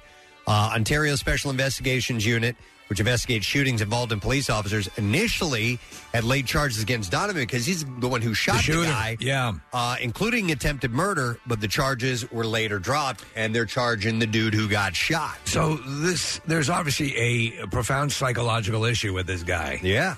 So uh, pretty perhaps he wild- shouldn't be a police officer. Wild story. I never Yeah. heard one like that before. No. All right, here's a follow up story.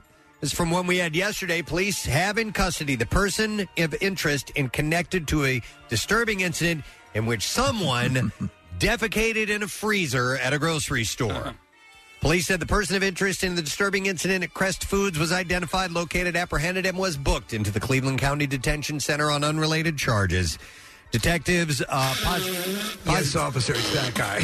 positively identified the, and apprehended the individual whose name has not been released as the same person involved in the incident at, as the grocery store. Shirley Wright Johnson said she had opened the freezer to grab a Oh bag of pizza rolls when she felt something strange and mushy. It's just disgusting beyond disgusting. She quickly discovered that someone defecated in the freezer and concealed the feces beneath the pizza rolls, which, by the way, it must have. It hadn't frozen yet, so Yeah. she must have gotten a fresh one. Piping hot. Yeah. She said, I was so disgusted, I was almost in tears. Police released a surveillance image of the person of interest, hoping that it would lead to him being identified and ultimately apprehended. And thanks, uh, the man was apprehended thanks to community member assistance and the vigilance of an off duty officer. How's this woman ever going to eat pizza rolls again?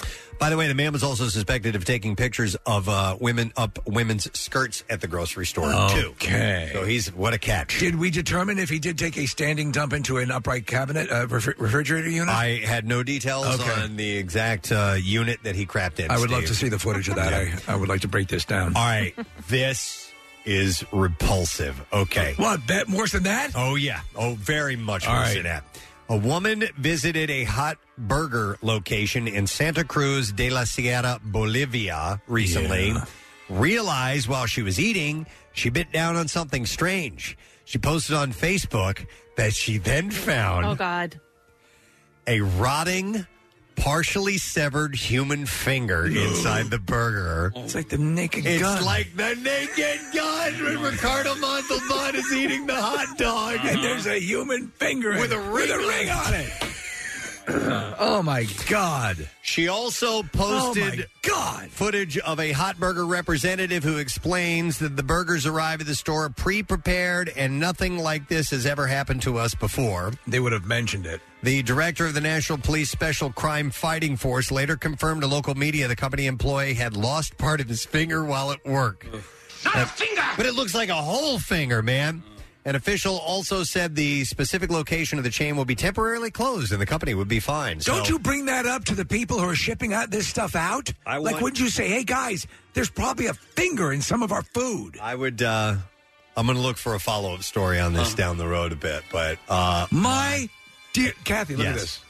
Look at the Oh finger. God. Oh Uh. dear God. Come on. oh dear God.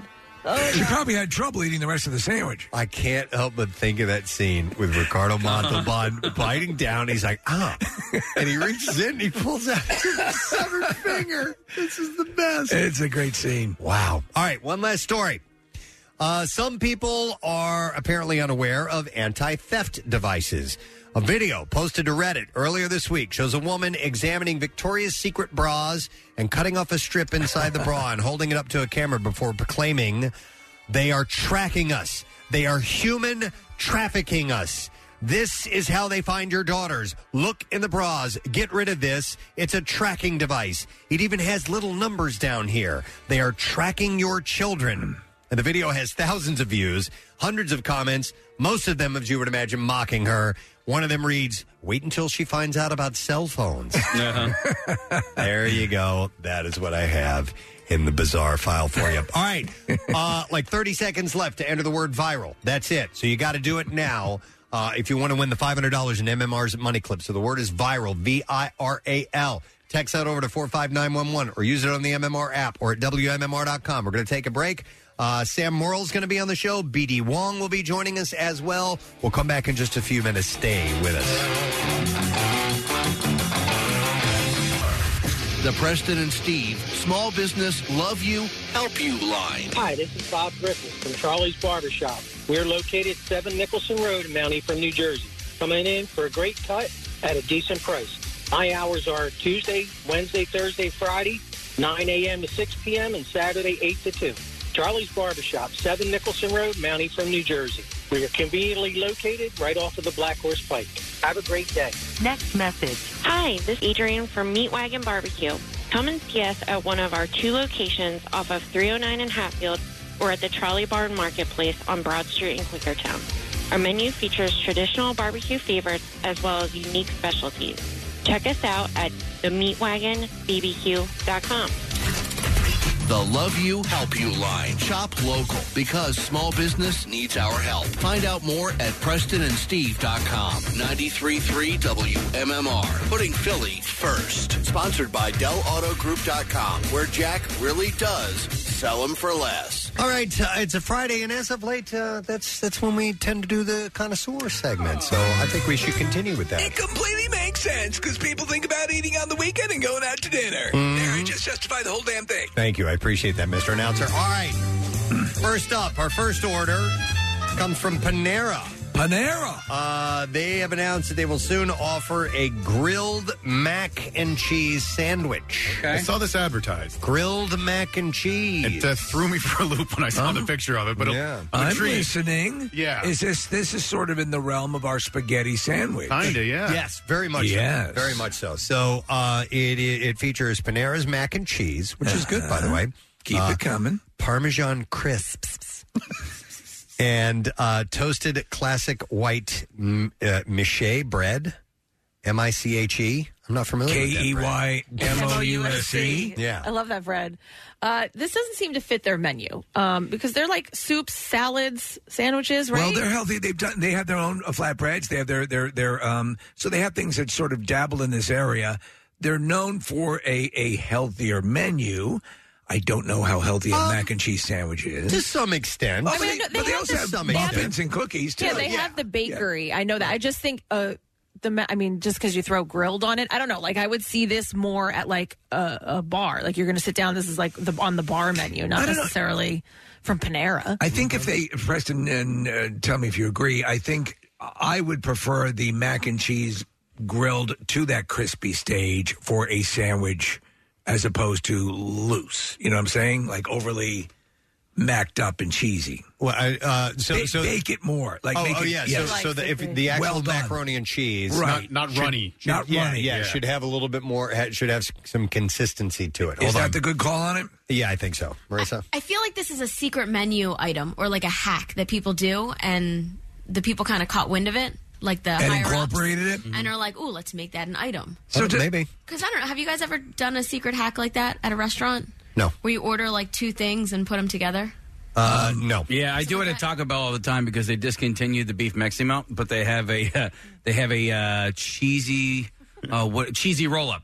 So you order a cheesy roll up and ask them to add beef, and voila, you have a beef Mexi melt. No, Marissa, I don't even I don't even ask them to leave stuff out. I, I Oh. don't like to I like to order it as it is on the menu. I, I, I, I- I think you're being a bit of a dick if you uh, uh, if if you're trying to make them make something that, that doesn't exist on their menu. But sometimes you can do it like from the screen. So at Wawa, I used to get a cheese sandwich, open face, and have it melted p- or toasted rather, and then it was a grilled cheese. so it's how like a would you grilled how cheese. would you uh, articulate that to them? And Can you do that on the menu? Yeah, so it's just okay. Well, a- then it's available. Yeah, yeah, yeah. It's- You just have to like. It's not a button though. You have to kind of coerce it. Yeah. To happen, will it to happen? I do like the kiosks at Panera though. I I don't I ha- I didn't visit Panera often and recently like over COVID I was going it was sort of a quick Yeah. way to get a salad or whatever, but it's so easy. Those kiosks are so easy.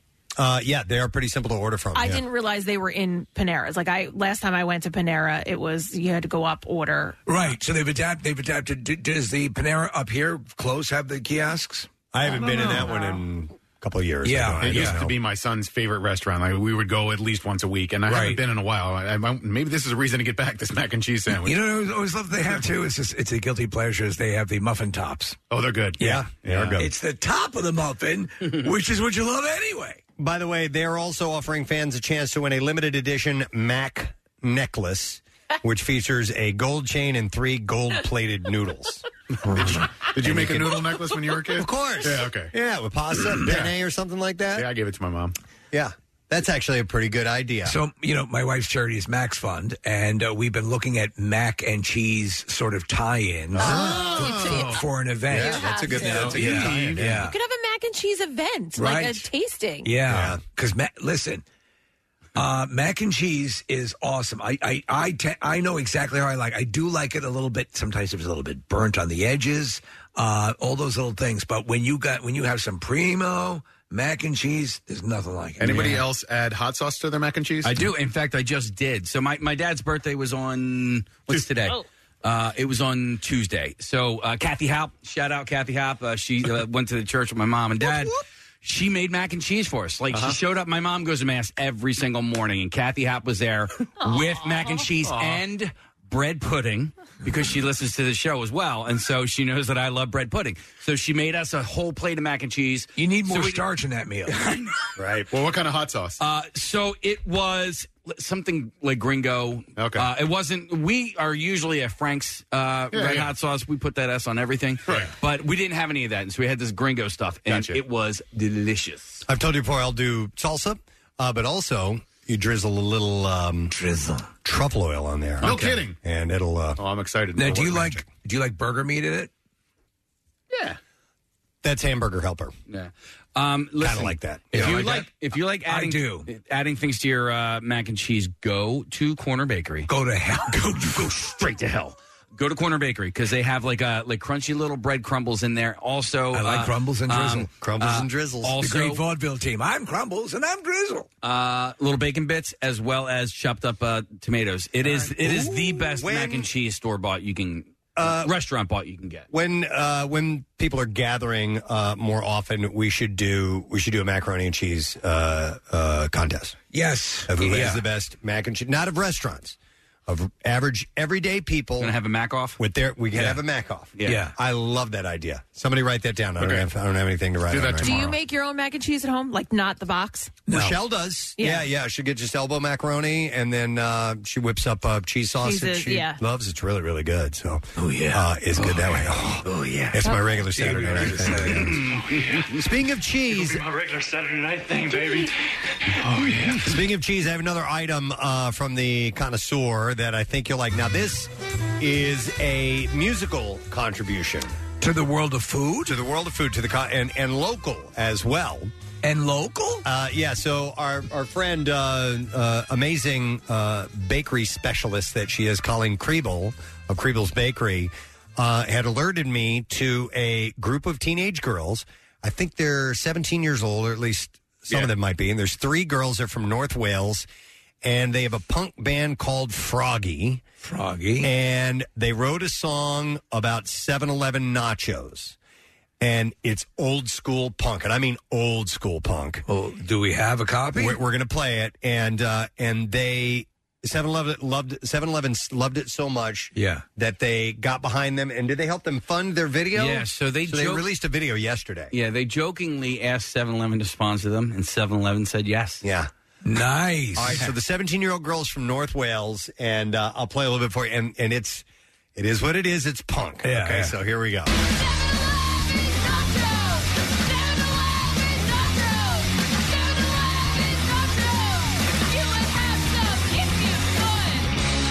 You will have some. It is good. Something like that. Like that.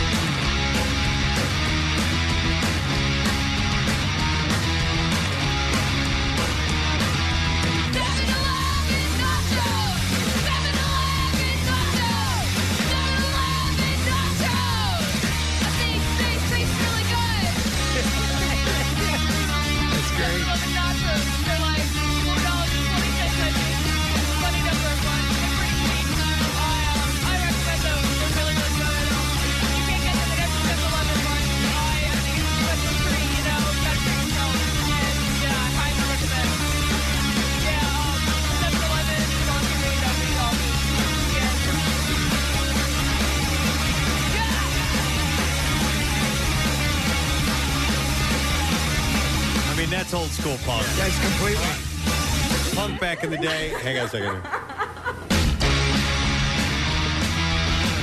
back in the day was like that. Like, I don't like you. You're not good. You know, Right. It's like just, just straight, no messing around. We have to support this because uh, young, uh, like. uh, g- Young girls, teenage girls getting into this, getting into punk, getting into straight up rock, punk Yeah. I love is, is something we need more of. it, need- it needs to be supported, and the video's very funny. So by what, the way. what what part of this element do you uh, approve of more, Steve? The young punk girls or the 7-Eleven nachos? They're both good. Okay. I- honestly, and they're right. I've, I've, believe it or not, the hot dog. Yeah. okay. You need it. I, I told you. Seven Eleven hot dogs. Seven Eleven hot dogs. They are good. They're all beef. They're I good. know, I know. They're all beef. they taste good. Um, She said- recommend. Yeah, she, that was my favorite line. I like them. I'll- I recommend. I recommend them. Uh, but the, na- the nachos are good too. Uh, the, you know, everyone has their thing. You know, and and uh, for me, uh, m- my go-to for the longest time was the um, the Seven Eleven hot dog and uh, a V8. oh my god, I haven't had a V8 in forever. Yep. Wow. Man, I loved V8. I would put pepper in my V8. Did you do that? You Their- guys their put pepper? cans are little. The V8 cans? Yeah. You Get They the are. uh, Throws get me the, off. the plastic container. Get All the right. uh, yeah. Uh, I had a little Worcestershire to mine. Yeah? That's, uh, No that's what kidding. they do with uh, Bloody Mary. Can you put vodka in there? And then- I mean, you can. Never. But You put vodka in anything, yeah, I you're guess. right. I guess I can. Anything you, You can want to also keep do. cold. You can also do a little gin too. Uh, Oh, yeah? my revivalist who I do Oh, a, a yeah. partnership with there. Uh, they have this uh, dragon uh, gin that's got um, uh, uh, jalapeno in it, and you add Ah. that to, and, and you make a, a Bloody Mary with that.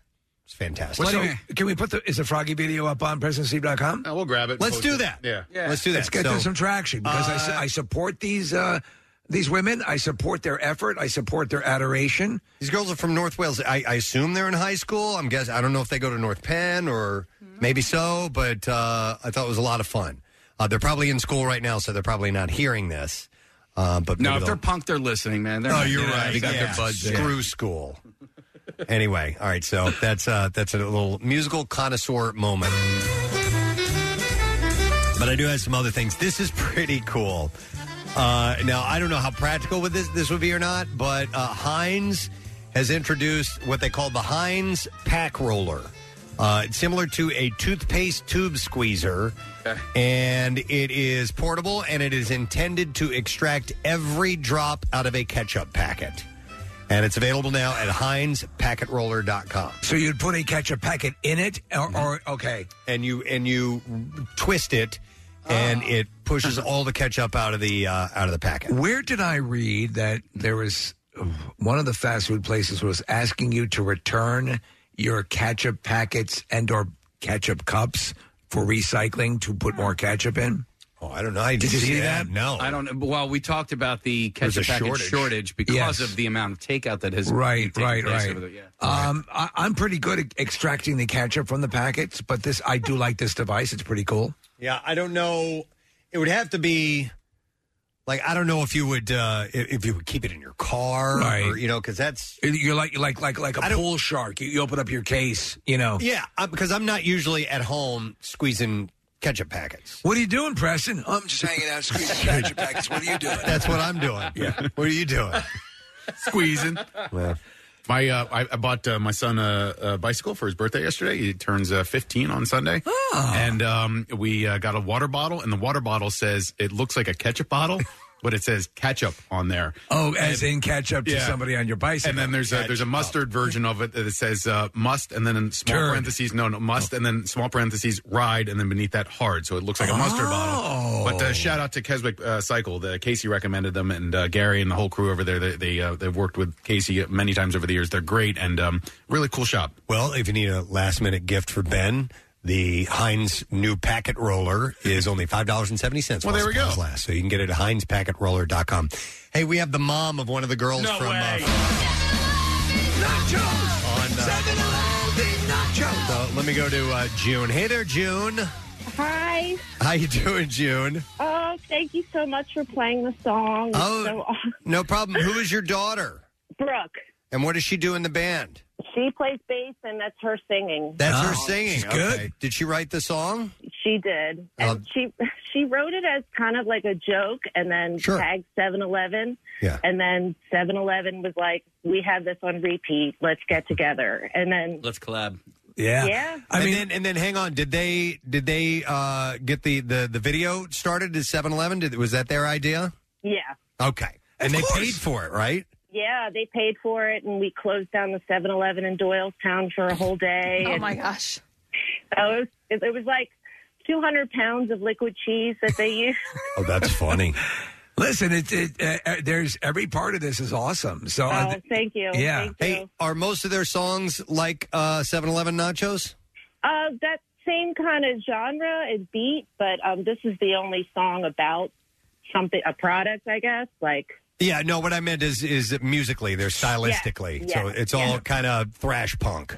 yep, yep. Wow. Well, there's a place for that. It's been Where- a while since we've had that. Where did they get that influence from, June? Were you like listening to Bikini Kills or something when you were younger? Yeah, I mean, Brooks grown up listening to uh, The Descendants and all kinds of hardcore punk. And Oh, okay. Well, well, well done. It's got to make you proud. Yeah. Oh. Thank you. Thank you. So Where do, much. where do they go to school? Uh, Brooke goes to North Penn. Okay. Uh, Fiona goes to Central Bucks West, and uh, Morgan just graduated from North Penn. So, Okay. Well, have them keep at it. Yeah. oh, thank you. What's next?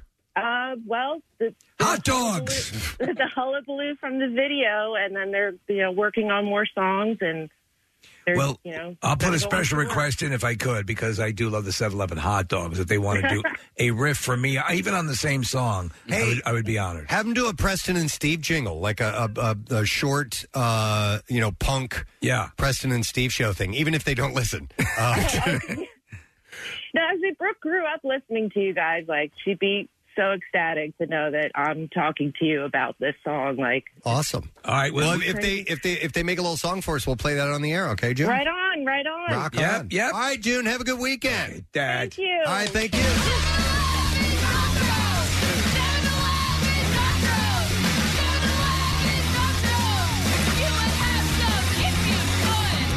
By the way, She's right. I would. She's right. By the way, um, you know it's actually pretty good too. What? Their pizza. Oh yeah.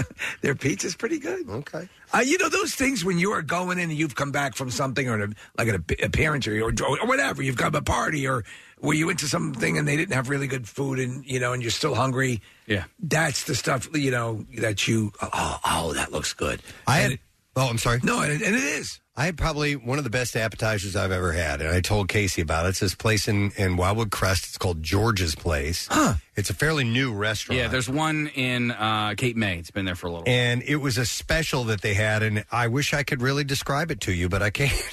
It's just so good. It, wa- it was an app. What was the app? It was an app. It was a it was a bread s- cheese stuffed thing with a cheese topping, and I'm it in. was cheesy and yummy and Ready. Yeah. We loved it. Like we stopped eating part of it. Number one, because we had our, our entrees coming. Uh, and we wanted to save some for Carter. We like we have to take some of this from home for Carter to try. it was naughty. Remember Massive Meaty Men, my Oh, friend? Yes, the guy who watched um, man on man No, porn no, in no, your no, living room. Oh. no, it wasn't man on man, uh, but he did watch it in my living room. Uh, I'm not sure if it was the same night or a different night. He was a good friend of ours, Right. Um, but he got a giant burrito, like the size of your forearm, from uh, the local Sunoco up the street, and brought that home, popped it in the microwave, and I, was, I just remember thinking, "You're actually gonna eat that?" And he was like, "They're It's a so gas good." station He's like, burrito. "They're Do you so notice good. I that get them every- all the time." Even the food he buys is phallic. It was- yeah, and big and, be- and beefy, beefy. Oh my God! Do you want to Um, know? He's he's um like a born again Christian now. Oh, wow! Yeah. He was scarred from that night watching that porn at your house. Well, now he watches massive media apostles. I felt so guilty. Wow! Wow! When I confronted him about it, or when we confronted him about it, um, and it wasn't even like we were laughing about it, Yeah. but he Shame. was like, "Oh yeah, that was me," and we are like, Ah. "Oh okay." I was like, "So like you spanked it in my living room?" He's like, "Yeah." I'm Yeah. like, "Well, I." I don't understand. And he's like, "What? I used paper towels." I was like, By the way, "Oh, these, these are your panties. You're going to want to clean up. like, awesome, dude. Thank you. Wow. Okay. Well, at least he, he fessed up immediately. He had no qualms. Uh, listen, We were like in our twenties, Yeah. you know. All right, believe it or not, we're still talking about food. Can I do Oh, one more? Yeah. is uh, Sam going to be okay with uh, us being a couple minutes late? Sure. Okay. Because I have one more thing. A man has a theory that Disneyland brainwashes theme park guests into buying food and has gone viral on TikTok. A user, Hangry Blogger, shared his conspiracy, claiming the park uses smellitizers to make them smell like delicious food. Well, this is so basically stupid because that's of course what they do. They always pump out smells at these different uh, places around the park to entice you to buy it. Right? I mean, is it? Is Uh, he I- suggesting here's the anything deal, though. more I- nefarious? here's what I don't think happens. I don't think that there are simulated smells that they put in these. Is that what he's saying? Smellitizers or anything like that. It is common for uh, a restaurant. In fact, there was a there was a steakhouse, uh, Engine whatever it was, on- 46. yeah, Engine Forty Six on Cotman, uh, that that had these fans and it would blow yes out onto the highway yes the smell of the the steaks cooking. And I'd heard, I, I knew the, the people that own Philly Rock, which is right next door. They're like, yeah, that's what they do. And it's smart. You smell that food and you're like, you're hungry. Let's go there. So is this guy suggesting that they're using fake scents to just incite hunger? He says there are what appear to be speakers with no sound coming out that actually emit certain aromas in the park. So I don't think they're like, you know, he, they wouldn't be. He, yeah, Steve, I, I think that's what he thinks is going on. I'm a, I, But I I don't can't believe say it, I can't say it's not happening, but they have enough actual food places there. For example, like when you walk into Hershey Park, one of the first things you smell is the kettle corn. Uh, One of my favorite, you know, and- Mm-hmm. They're cooking it right Yes. there. So the, I, I think this is a bit of a stretch. I don't really believe in that. Uh, but I, I have absolutely had the scent of food entice me to buy from that place before. Absolutely. Uh, there's a pizza place in uh, Stone Harbor Mm-hmm. that we walked by, and we had just eaten dinner, and I was completely full. And we were walking by, and I'm like, I'm hungry again. I mean, we just ate. What was it?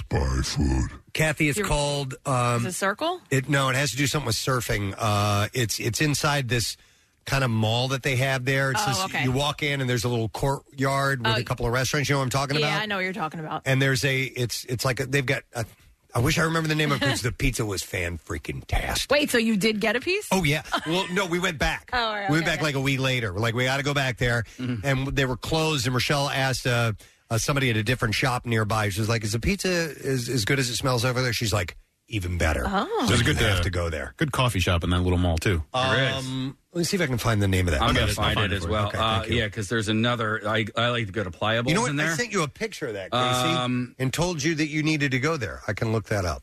So uh, what?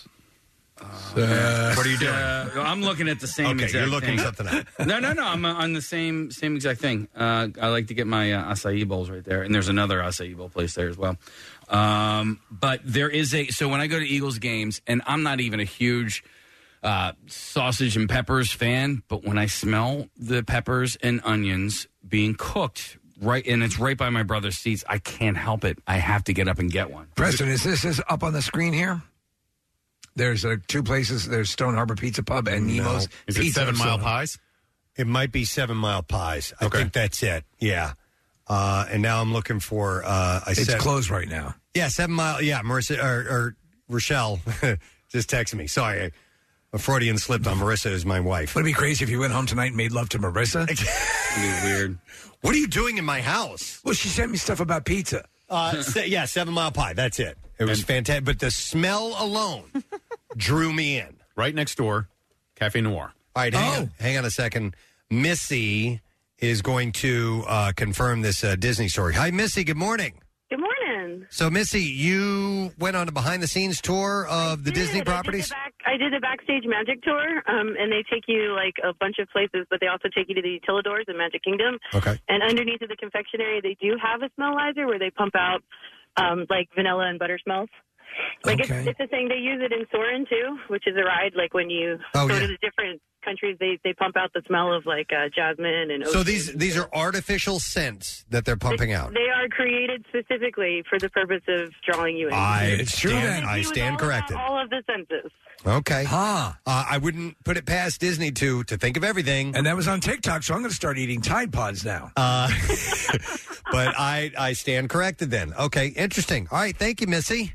Have a fabulous day. You too. All right, bye bye. like her I like her too. I like that uh, her kindness. Thank you for your kindness.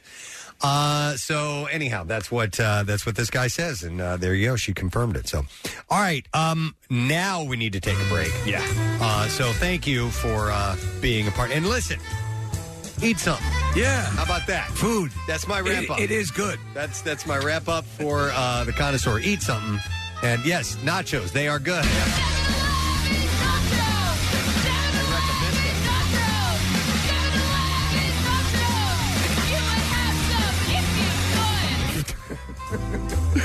All right, we're going to take a break. When we get back, uh, Sam Worrell's going to be joining us. He is going to be at Helium Comedy Club. The two shows tonight sold out, uh, but there are shows remaining for Saturday and Sunday. Not all of them, though. Uh, so you'll want to get your tickets. We'll be back in a moment. Stay with us. The Preston and Steve Show podcast.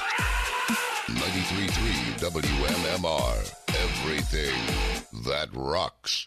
How comedians wake up in the morning to come on and hang out with us in, uh, on our show, I'll never understand because they are night owls. Uh, but they do, and we're really excited that our next guest is going to be on. Uh, he's at Helium Comedy Club. Can't go tonight. All the shows are sold out, Yeah, man. sorry. Unless you already got tickets. And in fact, one of the shows I think is sold out tomorrow as well. Uh, but you can go to heliumcomedy.com to find out. They had to add shows, okay? Uh, so that's how hot the ticket is. Do you want to be the only person who can't talk about how they attended the show? You don't want to be. buy your tickets now. Ladies and gentlemen, Sam Morrell is joining us this morning. Sam, good day, sir. You, you asked how, how we wake up. Uh, well, uh, a lot of muscle relaxers. Oh. and then. uh, Oh, really? and a lot of coffee. Yeah. Yeah. Oh, man. It's so hard to go to bed after shows. I'm just sure. So, You're so fired up and then anxious. And then, uh, yeah. Do you do you go out? Do you do you head out afterwards? Go get a bite to eat, maybe a couple drinks or something like that. we walked. We, I was. I'm with Gary Veter who, here at this this weekend. He's a great comic, and uh, we're just walking by. We're walking back after the show, and we just we're like, yeah, we'll call it a night. And then we just saw they're playing. Some bar has the outside TVs, which I love, and Yeah. they're playing the Giants game. Yeah. You know, I'm a New Yorker, and we literally walked by just as some wide receiver drops the ball in the end zone to cost him the game. And I was like, that's a sign. Let's go. Let's go. Always looking for a sign. You know, you you bring up the thing, Sam, though, about the the after show. And I- for you know, briefly, I, I uh, did stand up, and and you're right, that rush is is there. But uh, David Tell, I think, really caught that. Uh, in the Insomniac series that he used to do, because a lot of times, at least whether it was not the case, it was presented as he'd walk off stage and be amped up and to see what was going on in the city in what are routinely the after hours. And so, I mean, you accrue a lot of stories, I'm sure.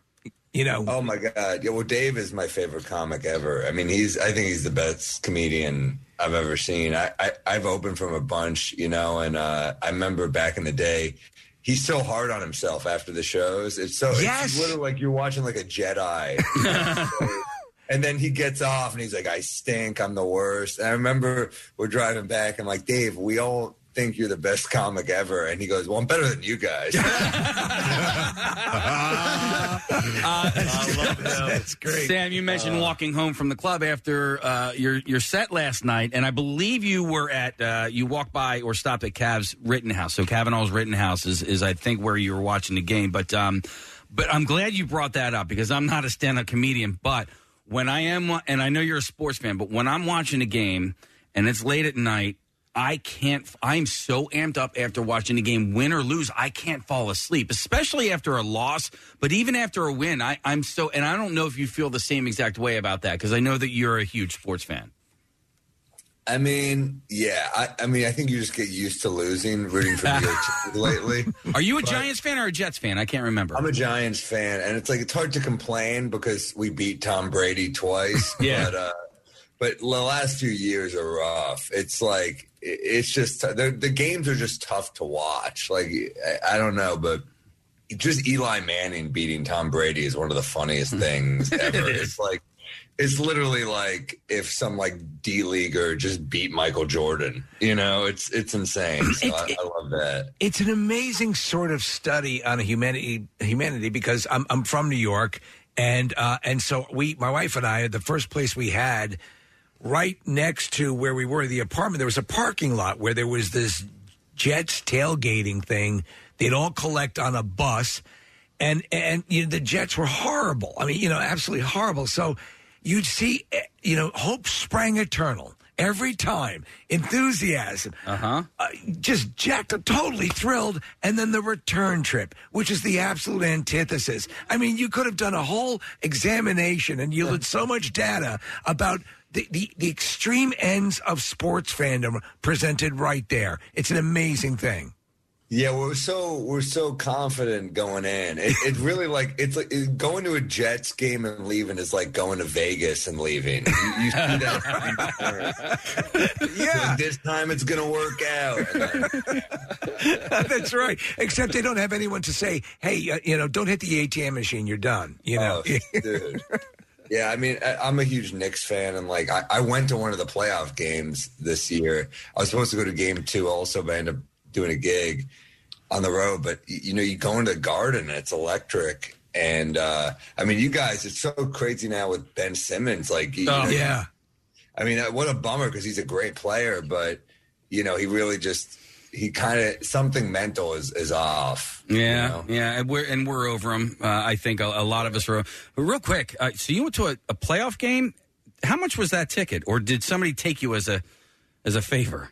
It wasn't cheap. It was probably like two fifty. But I was, like, you know, what happened was my friend kept texting me. He's like, "I want to go so badly, but tickets are too expensive." And I was literally uh, in the air coming back from Utah as he's texting me, and I was just like, "Eh, what the hell?" I mean, like, I mean, I wasn't gonna buy tickets, but once you're in the air, you're like, "I'm probably gonna land in time." So I just, I just bought them. Wow, that's actually not that bad. So, uh so he rolls in in his like Kurt Thomas jersey. He's a real fan. So I'm Yeah. like, "What the hell? Let's go." We're in the nosebleeds, but it's fun as hell to be there. I'd love to uh, say I've only been to the Garden for concerts. I uh, I would, and I don't even care if a Philly team is playing. I just want to go see uh, a hockey game there, and I definitely want to go see a basketball game there. It just it's legendary. Yeah, that's kind of how I feel. I just want to see Embiid live. I think he's he's awesome. He's a lot of fun. Well, yeah, it's uh, it, it- those are those things. that, You know, I remember we so um, uh, on our sister station. He used to be on this station. Matt Cord does middays over at MGK, our sister station, and, and he's an announcer for the uh, uh, for the Sixers.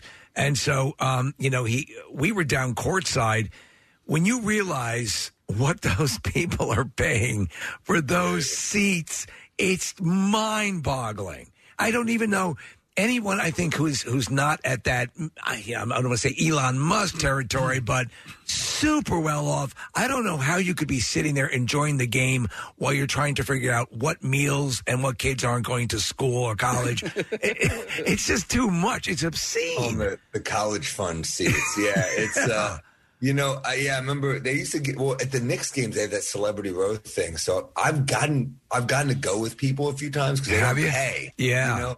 But yeah, I remember uh, one time I used to have a show on MSG. So a couple times they give us seats on the floor, and I'm with my friend Anthony DeVito, and we're right behind. We're literally right behind Tracy Morgan. He just Wow. Ah. keeps turning to us and talking to us the whole game, and it's hilarious. He would just turn to us after plays and be like, "Real animals eat meat," and we'd be like, "What is what?"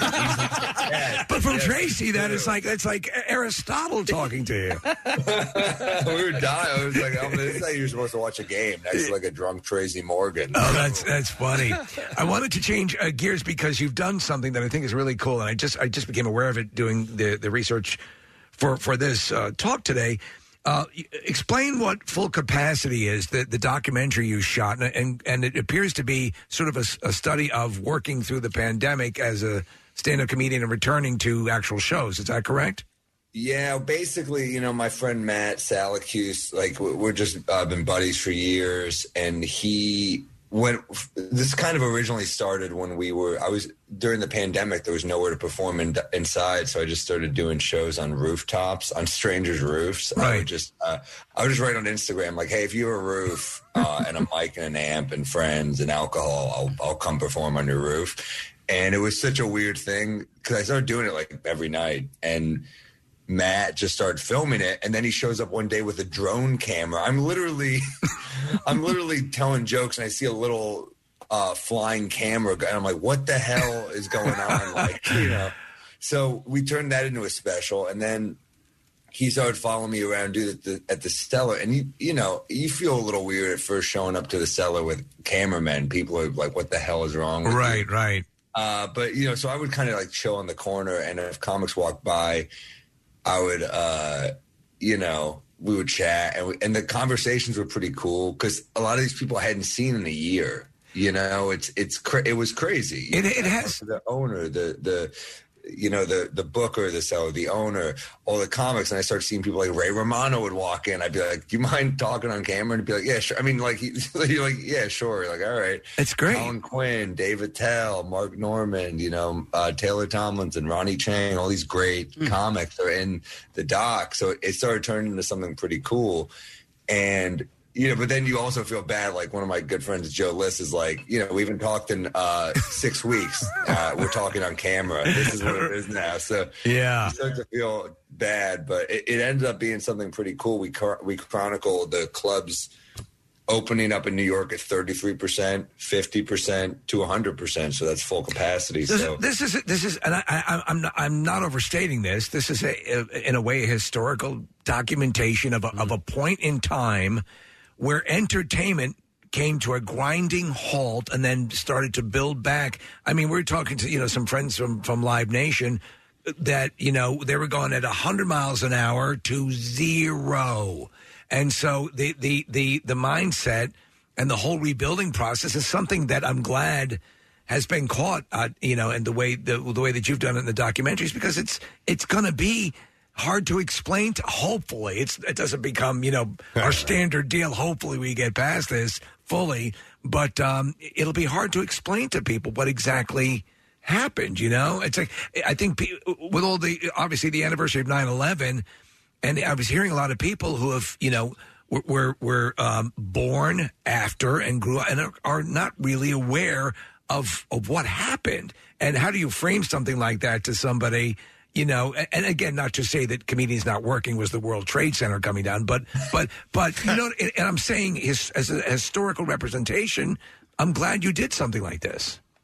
Yeah, it's it's it was fun to do. It's stressful to do, but uh you know, it's it was a terrible. It, it's we- you, I get messages like uh, you know at one point we go comedies New York's back and and someone wrote yeah New York's back. Uh, people are wearing masks outdoors and we're like well we it, we shot this over a long period of time we didn't know Yeah, you know? yes Shane it's not you know.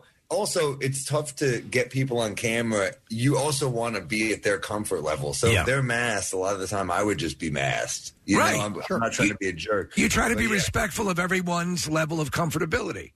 It's, I mean, yeah, look, the 9 11 anniversary, I mean, uh, a lot of coverage, a lot. Yeah. I, it's weird to be flying. I, I was going through airport security and there was a giant sign that said 9 11, never forget. And you're like, can I forget before I board a flight? For the next two Maybe hours. block That one out for the next four hours. It's like, right. We're all, I mean, I, I was there. It was horrible. I still remember it. But I mean, it's like, uh, you're right. I mean, this is it's crazy to me. I saw Joe Torre speaking. He was like, "There- "This generation will never know the privilege that we've had." And you're Yeah. like, "Jesus Christ, this is is dark." You know? Yeah, I, well, I, I agree. It's like you, you don't want to forget, but can you pause it for the duration of the flight? Is is what you're saying? Yeah, we're a step away from the captain coming on. Like it could happen again. You know? It's like, let's let's relax. right, right, right. Oh man.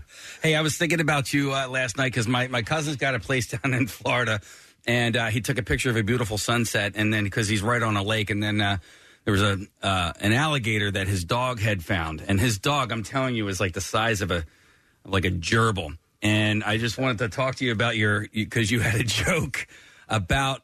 Uh, unfortunately, sometimes you, we have to joke about things that aren't uh, aren't pleasant. Aren't pleasant. And so you had you had a joke uh, about uh, somebody who's uh, m- mauled and killed by an alligator in, in Disney, and you got a lot of blowback from it. And you did what I admire is that you doubled down on on the joke, and I wanted to know if there's still any blowback from it because I, I still hear the joke all the time. Yeah, that's like the only joke that really ever got me uh, a decent amount of death threats. Uh, What what what do we consider a decent amount of death threats? it was like a, it was a hefty amount because you know uh yeah people get mad about that but you know the really the joke wasn't about the baby getting eaten by the alligator it was about the uh it was about this one i really just all i did was i went on stage and i said like a couple days after it happened, I said, you know, I don't mean to sound like you know an extremist here, but I think if that baby were armed, he'd still be with us, you know, and. And it, and it kind of this one woman got so mad she wrote this long email Yeah. about it about what a terrible person I am. And the email a lot of times these people write hilarious emails. So it's really just me reading her email and kind of trying to understand it. So I think that the email did come from a place of like trying to understand that place of being offended more than anything. Right. Uh, than me just being like, some baby got e-" I mean, there's not really that's just not that funny. you know? Well, how hard is that as a comedian? Um, you're you're sort of tasked at like just m- trying to uh, make light of. You're just trying to make people laugh. You're just trying to, m- you know, make light of, you know, maybe some dark situations. And I'm not talking about that situation in particular. I'm just talking about your craft in general. Uh, you know, just trying to create laughter and joy out of, out of nothing, really. Making Yeah. love out of nothing at all. I heard Doug Stanhope say something about like how someone got mad at him for trying to make fun of it. He's like, "How did you turn making fun into a bad thing?" And I was, like, that was there for all of us. He found it like that. It's it's so true. I mean, he found it's making fun is has been turned into a bad thing.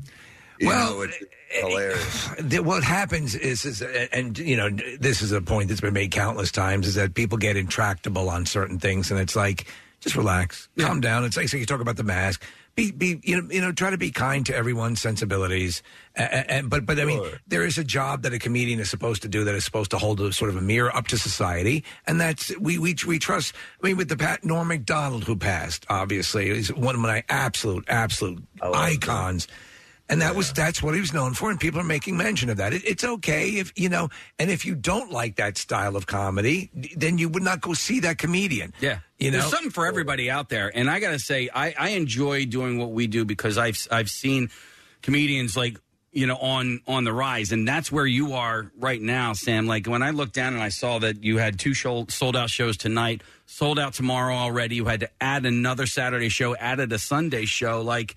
I've I've been a fan of yours for a while, so it's to me it's uh, you know I, I take pleasure in, in watching your success grow over the years.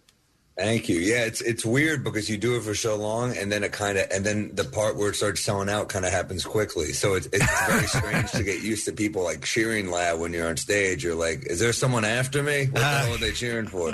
Uh, it's very weird. Uh, you know, uh, You're great with the crowd too, though. You're you're, you're great, you know, uh, with the way you interact with the audience, and um, as you're going through different capacity, like it was it, it- to make the the the, the uh, comparison when SNL first started to have people back in the in the studio at, li- at limited amounts.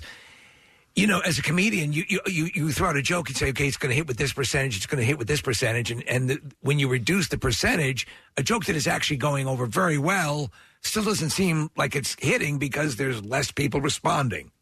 Oh, believe me, I told my director that. Uh, I was like, "Hey, man, you're wasting some good jokes of mine on a, a crowd of 20 people. Can we maybe save them for when we have 150 people?" in Yes, there?" And he's yeah, like, No, this is good. And I, I mean, that's the fight you have. We like, I got a really cool shot, and I'm like, "Cool, this joke took me a long time to come up with. So can we maybe make it look good?" right. I'm like, I think I've done two straight specials where I'm just bombing because. Uh, He's like, no, the roofs. And I'm like, well, we can't really hear the laughs. He's like, no, but it looks so cool. And I'm like, all right, well, I'm glad that the cinematography of my comedy special. you win for best cinematography. Yeah. So as long as you're- fighting about, you know, we're Yeah. fighting about like, he's like, the sunset, it's right here, it's setting. I'm like, but the joke's not hitting. in this group." Uh, so do you all right uh, when you're not filming a special do you take any pleasure in bombing at all because I, I i i watched a show hacks and uh, and there's a particular uh, episode where the lead character bombs and she loved it she you know it brought her back to like uh her, her her earlier days of stand up. So is there do you find any sort of not not pleasure? I don't know if pleasure is the right word, but uh any sort of positivity in bombing? I mean, it's funny to bomb and be like, you know, I, I guess when you're like eh, the main, I haven't seen the show, but I hear it's great. It is great. Eric in that show is is you know older, right? So Yeah. it's like she's been around. It- I, I think when you're at that level, you're just kind of like, oh yeah, bombing is fun. I'm rich, and you know, and when, you're, I just, when I'm bombing, it's not. Re- I don't. Sometimes it's funny, but it's like also I wouldn't say it's fun. I think it's no. more But You, you, I, I think maybe to, the way to quantify it is, is sometimes you might find it humorous that the audience doesn't get it. You know what I mean?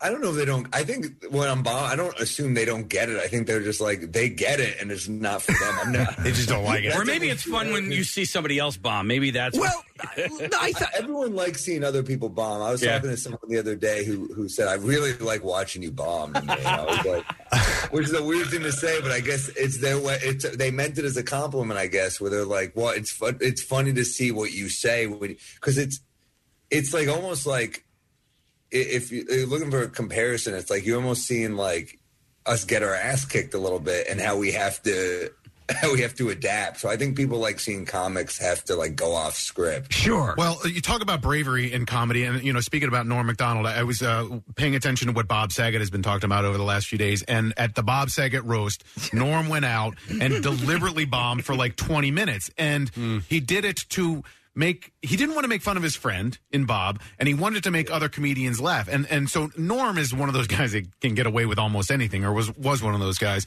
But the bravery in being able to go out there and the audience, most of the audience didn't get it at all. But the comedians thought By it was the end, they did. Yeah. By the end, because I think like I remember seeing that live and just being like, "What the hell is he doing?" I couldn't believe it because I, you know, I'm a huge Norm fan. Yeah. I remember being like, "What?" And then by the end, You were I was howling. like, "This is insane." I mean, it the commitment to it. It was like it was like something Andy Kaufman would have done, where he he didn't break. No.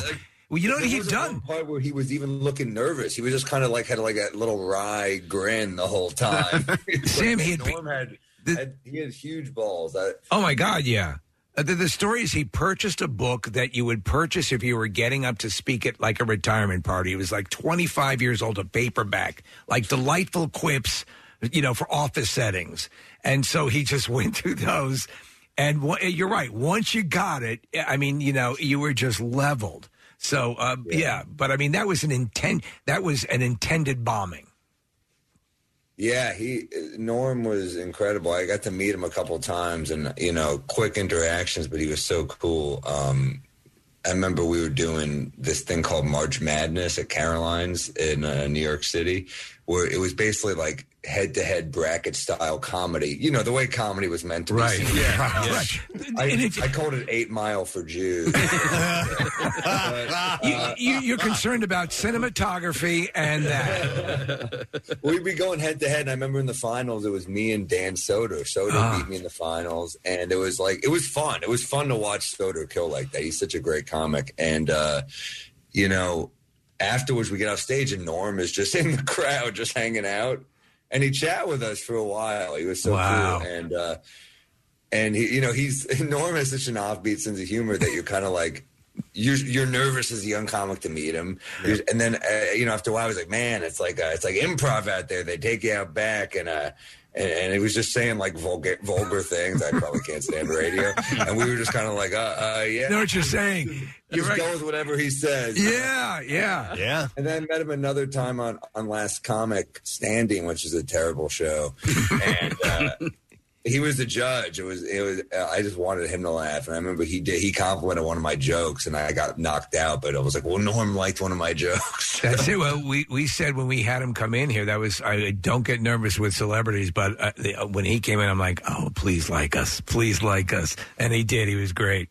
Well, you know what's great about Norm is that he he was on the main stage. He was like one of the guys, but he still felt like one of us because he was like kind of giving us a wink and a smile. He was kind of against. I mean, on SNL, he was the Weekend Update guy, but he was kind of like the bad boy in a weird Yeah. way. Like he was like he was like the kid in class where he would say something inappropriate, but he would also say it in the quickest, wittiest way. Yeah. he was like he was like the smart class clown. Yeah, yeah, exactly, He was exactly. so great, and, and I mean, I really I tweeted this, but I really believe it that that like if he was such a great comic that if someone didn't like him, you were like, well, you're an idiot. yeah, that's a Because good he was litmus test. so- Yeah. So uh he was so unique and great and uh Yeah, what a loss! No, what a, what totally. a brilliant guy, and and the and the fact that he didn't know, the fact that he didn't tell anyone he had cancer Hmm. for nine years. Like, can you imagine a other comedian? We're the most desperate, awful. right. That would be my opener on stage. I would be like, "Hey guys, if you don't laugh, I have cancer. I shouldn't be here." I mean, Norm is really to me that. Secret about it's incredible as a comic. Fortunately, Sam doesn't ask cancer, as far as I know. But listen, we got to wrap, man. Uh, uh, congratulations on your success. The shows are selling out like crazy. There's a handful of tickets left for a couple of shows. They've added shows. You can go to heliumcomedy.com uh, to get them. So, man, enjoy your time while you're in Philly, and, and we'll catch up again soon, okay? Great to see you guys as always. Thank Appreciate you. it, man. All right, Sam Morril, guys. Heliumcomedy.com. And that Funny rolls guy. right into our next guest. Yes. Who is ready to go. Steve and I were having a lengthy conversation amongst ourselves uh, this morning about the length of this guy's career. He's great. And how many different great things he's been in. Yeah. Uh, and he, he's on uh, Aquafina is Nora from Queen season two, and his directorial debut, I think, is coming up as well. Very cool. With that, so please welcome to the show this morning, Mr. B.D. Wong. Well, hello. How am I supposed to know who is Preston and who is Steve, though? That well, you know, well, I'm Steve. If you can identify the voice, and Preston, go ahead. Uh, I'm the sexy one. no, it just it, it- we're actually we're almost one and the same. Uh, Yeah, it doesn't matter. Yeah.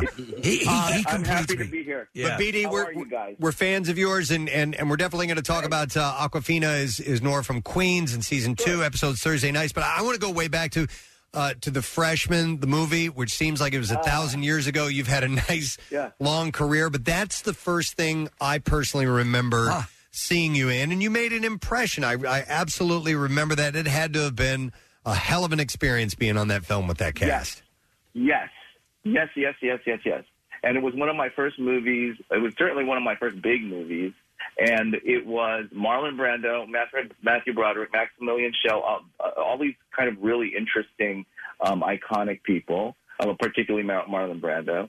And um, a very weird script, but wonderfully weird. And um, I loved it. You know, I mean, I, I just had a great time doing it. I, I, I, I enjoyed the heck out of it. And um, I'm, I'm happy to hear you call it up because it doesn't it doesn't it's it's on a real film lovers list of movies. Yeah, Oh, Oh, it's, It's, it's one of those that can go by the wayside, and people, uh, you know, Yeah. like, uh, Casey here, our producer, he's like, you know, I've never seen. It. I'm like, You it's have one to. of those you got to see. Yeah. yeah. It's just a little gem of a movie that I'm not that isn't famous for no reason at all. I mean, it's just because it's weird, I think, and I think it's it's, it's an Andrew Bergman movie, so it's like um, got its own kind of quirky sensibility and sense of humor. I Yeah. loved it. I don't know what else to say about it. It Nice. was shot in New York. It was a big stinky lizard. That we carried around. Those things do And, smell. we had a um, Komodo dragon in our studio Yeah. one time, and it peed, and it was You did. horrible. Oh, Oh, it was like Horrible. It was like Horrible. death. Yeah. Yes, it was horrible. Yeah. I mean, you can't really like hose it down or anything like that. It just is what it is. I wanted to ask you because, because obviously, now, and we, we're, we're going to talk a little bit more about your your your uh, career, but uh, with all of that and with your your your your many various things you've been involved in as an actor, um, because it, it seems that anyone who's an accomplished and a good actor, as are you, um, at certain point says, "I would like to take a crack at, at directing." Is this something that's been bu- been bubbling a lot, uh, uh, or or uh, did you just finally say, "I'm going to pull the trigger and do it"? But yeah, yes, and yes, and yes. I mean, I, I, I really from from the very beginning when I was in high school and I started to get the bug of acting. When I was, I had this incredible drama teacher when I was in high school, and she taught me about myself that I. She she just said, I think you should do as many different things as you can creatively. You know, um, as a director, as a as an actor, as a performer, a designer, all these things. She encouraged me to kind of reach down into myself and be lots of different things. And then I have over the years directed theater and uh, directed other things, but never a, a, an episode of a television show.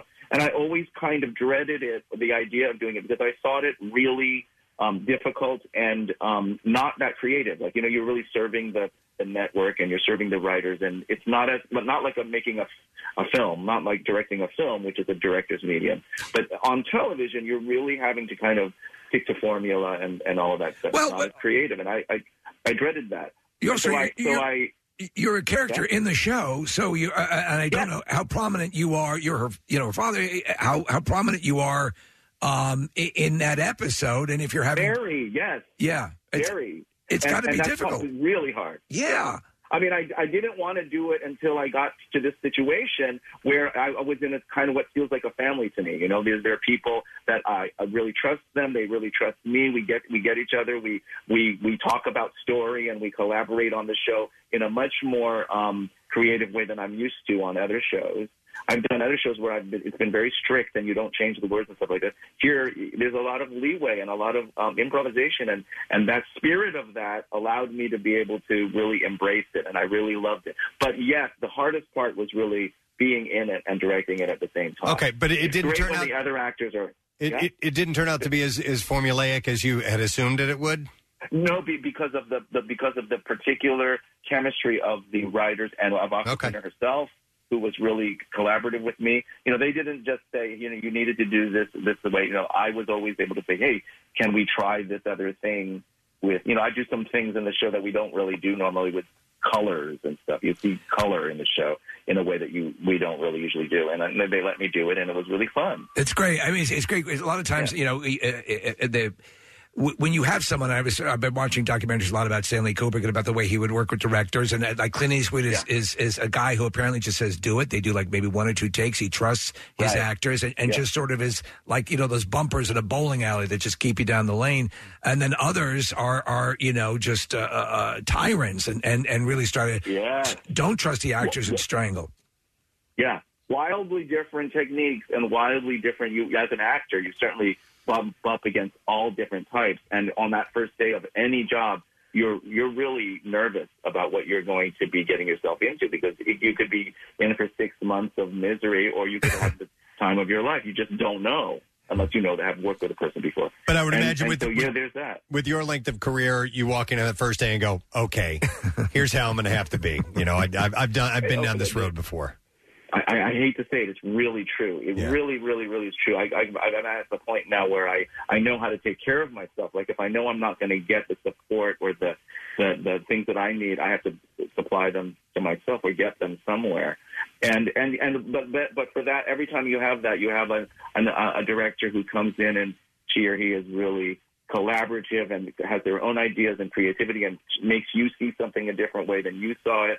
And that could be really great sometimes and and so it's it's a really interesting um, uh, v- vocation actually because not no nobody else I don't think is changing their job every six months. No, no. you know, and it's really hard. It's very nomadic, and and um, uh, you you have to really learn a lot of um, interesting kind of uh, uh, human resource skills to kind of get through it. And um, and I and I like that part of it because I like people. I like observing people. I like relationships with people. I, I I thrive on that, and so I'm always looking for trying to find the most positive um, relationship with a new person that I can. And it's always a different kind of in with every different new person. Well, it's interesting you mention that Um, because because you, I, I love you as a good guy, but you are a fantastic bad guy as well. I loved you as Hugo Strange on Gotham. I mean, and I'm like, oh wow, thanks. Yeah, when you appeared on that, I'm like. He's going to play Hugo Strange, and then you tore it up. It was so damn good. And then the, the genesis of your character in the Jurassic Park films has been. i- i- has that been fun to evolve Oh, that character? Yes, and the, the the word you used is exactly the right one. Genesis. You know, you don't get a chance to play a character in a movie four different times throughout like two, three different decades. You know, I was 32 or something like that when I did the first movie, and I'm 61 now. Wow. And I'm playing the fourth movie, and so much has happened to me and also to the character that I'm playing Yeah. you never get to do that. You never you don't get to play that out, and so it's well written in a way to be mindful of this particular character's presence in the in the franchise, which I'm grateful for. And so I can't say enough about it. I think it's like amazing to be able to um, uh, to to have this experience as an actor where you are so connected to something, and other people connect you to it because they're the fans, you know, are really connected to him. They're really connected to him and what happens to him and invested.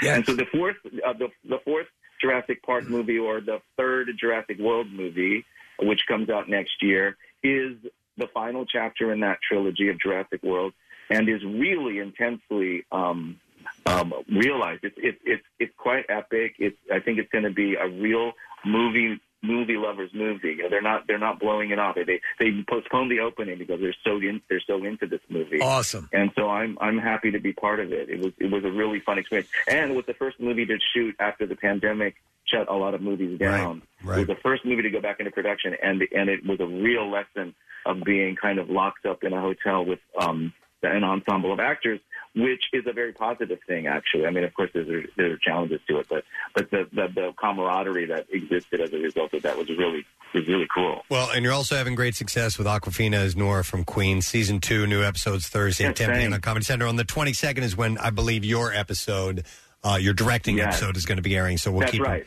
I keep think, an eye out for I that. think it's Wednesday. Yeah, Wednesday. um, Oh, Wednesday. It's on Okay. Comedy Central, Excellent. yeah. Thank you, BD. It was really nice to talk to you this morning. Continued oh, success. God, thank you guys. You guys are great. I really enjoyed it. Thank you very much. And thanks to all the fans out there. You got it. Thank- BD Wong, guys. He's great. He is. 61. He looks half his age. He, does. he Oh, looks man. half his age. He's good. I mean, the fact that he is not afraid to jump in, you know, because you have a persona. Remember, like uh, to talk about or to elaborate a little bit more in the first Jurassic Park, he was the wide-eyed scientist, and here's how we do this, and this is the blah blah blah.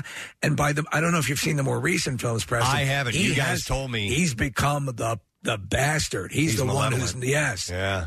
Interesting. very cool. He's great. Um, all right, let's uh, take a break because we do have another shot at $500 this morning with the MMR money clip, and that is coming up shortly. We've also got a few things to give away. Um, and I need to, yeah, I got to get rid of all these. Yeah. One, two, three, four, five, six. We'll take the next six callers, and I will give you a digital download of F9, the Fast Saga. F9. F9. Uh, 215-263-WMMR. This edition includes the, and stand by, Steve. Get ready. The exclusive director's cut, which has more action, more laughs, and more family in an extra seven plus minutes of additional content. It is available on digital now. So six callers at 215-263-WMMR. You get them. We'll be back in just a second. Bizarre File coming up next. You've waited all summer. All right, you guys ready? And it's almost here. Live Casino and Hotel Philadelphia presents MMRBQ Saturday, September 25th at BB&T Pavilion. The all-day rock festival. Yeah, it's gonna be good, huh? Featuring Jane's Addiction, The Offspring, and Cheap Trick. We're gonna be drinking, we're gonna have a good time. Tickets to Party on the Lawn start at just 25 bucks and get you general admission for the first five bands. Dirty Honey, Dorothy, Mammoth Wolfgang Van Halen, Aaron Jones, and Foxtrot and the Get Down. MMRBQ 2021. We're ready to rock! From 93.3 WMMR, everything that rocks. Presented by Live Casino and Hotel Philadelphia in the heart of South Philly. Game on. Couple things coming up. Uh, we got uh, Eagles uh, home opener this weekend, and Marissa will be doing an appearance after the game. Uh, she's going to be at Live Casino. Uh, she'll be in the center bar, and that will be on Sunday, obviously.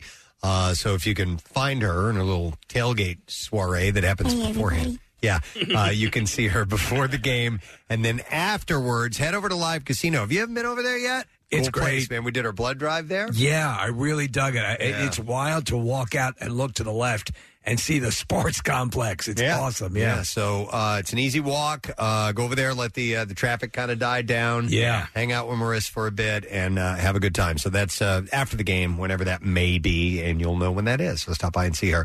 Also, a reminder, just a heads up, and, and I want to com- continue to push this uh, message along that the Camp Out for Hunger is switching dates this year. Normally, we do it at the end of November. This year, we're doing it at the beginning of November. So the 1st through the 5th, and this will be down in that general area, will be at the Xfinity Live Complex, right in the uh, Wells Fargo Center Complex. So uh, if you do normally participate each year, if it's kind of a standard thing at your place of business, just give everybody a heads up about the change in the date. And we'll have uh, details coming very soon on um, the details that we have, the, the, the Yes. plan. So that will be on the way. Oh, we have plans. In a little bit. So get yourself ready. All right. Uh, we have to fire this up right now. It's time to win some money. 93.3 WMMR. It's time for an MMR money clip Bloodsuckers have a tendency to look for a place that's got a history of suffering and death. Now, here's your money clip keyword. We have the word cash for you to enter. All right. C A S H. Cash, as in what you'll win. Uh, you have until 15 minutes after the hour to enter that. There are three ways for you to do it. You can text it to our special contest short code number, which is 45911. Or if you'd like to be entered for the $10,000 grand prize, just enter it via the MMR app or at WMMR.com. And one random entry is going to win 500 bucks in our company wide contest. That person's going to get a call from Beasley. Make sure that you do answer your phone if you get a call because contest rules are available at WMMR.com and you'll see there that you got to answer the call. So make sure you do that. Sponsored by Horizon Services. So the word again is cash. Enter it now and good luck. WMMR presents Preston and Steve's Bizarre Brought to you by Young Sheldon. Uh, Young Sheldon joins Big Bang Theory on PHL 17 weeknights at 7 and 9:30 starting September 27th. Family night every night is on PHL 17. We'll start with this. An impaired driver charge has been laid against a man who came to the attention of cops by driving cir- in circles in a Durham police station parking lot. Yeah. Hmm. Yeah, That's it's where bad. they decided to do that. The odd circumstances was summed up on the Durham police Twitter feed, which said driving impaired is a no no. Driving impaired while driving in circles and flashing your headlights in a police parking lot, definitely a no no. yeah, please don't drive impaired. Uh, the incident was in, in question began around 1:45 a.m. when an officer on foot noticed a red Cadillac being driven in circles in the parking lot of the Central West Division. I guess they were doing donuts. Sounds like it. Uh, the cop advised the driver to stop. The driver did not comply and continued to drive. Oh, they drove slowly in and around the parked vehicle, police vehicles while flashing his headlights. Eventually, the Cadillac was boxed in and stopped by two cruiser. Uh, the motorist was arrested for impaired driving. A North Carolina man who bought scratch off tickets from the same convenience store over four years is celebrating his third big prize, lottery officials said. Yeah. The North Carolina Education Lottery said in a news release that Terry Splawn of Concord. My contin- name is Terry Splawn. it continued his run of good luck on Monday when his $20 ticket produced a $100,000 win. Uh, now, in April of 2017, Splawn bought a ticket from Sam's Mini Stop in Concord and won a million dollars. Almost two years later, he went to the store again, bought another scratch off ticket, and won another million dollar prize. They said that cashier Donnie Splon said it's a miracle. Splon. uh, by the way, a uh, Chapel Hill statistics professor said this is rare, but not impossibly rare. So they don't believe that there was any foul play. This dude is just incredibly lucky. So two one million dollar prizes and one one hundred one hundred thousand dollar prize. And why wouldn't this guy keep, Keep playing? going, yes. Yep. Now everyone else will too. All right, Kathy, remind me if you had this in the news or not. I don't remember. Uh, it was described in court papers as possibly the biggest counterfeit coupon scheme in history. No, I don't think Costing so. about 100 retailers and manufacturers more than $31 million in losses. Okay, so no. Uh, and the mastermind behind it all was a Vir- Virginia Beach entrepreneur and mother of three who'd been designing and printing the highly realistic coupons from her home computer for years. Is this the basis of this sh- this um, show about about the coupon thieves, the counterfeit coupon thieves? I don't know because she was just, Just caught? sentenced. She was just sentenced. Lorian Villanueva Talons uh, was just sentenced in uh, district court to 12 years in federal prison. Oh my gosh! Wait. All right. Because there is a show. Did Did you you have this? No, no, no. Okay. 12 years in federal prison. Her husband, Pacifico Talons, uh, was sentenced last month to seven years and three months for his role in the scam, but both had pleaded guilty to fraud charges. The couple, however, was allowed to remain free on bond for a few weeks while they worked on arrangements for their uh, children. Lorianne has a 17 year old child from a previous marriage and shares two others who are six and nine with Pacifico. Uh, apparently, the prosecutor said the couple ran the fraudulent business out of their home from April 2017 to uh, May 2020. Uh, bank records indicate they made close to $400,000 from it. Uh, but it was Lori Ann who was the, mo- the mastermind. Uh, Pacifico's role was mostly related to shipping, while Lori Ann took care of most of everything else.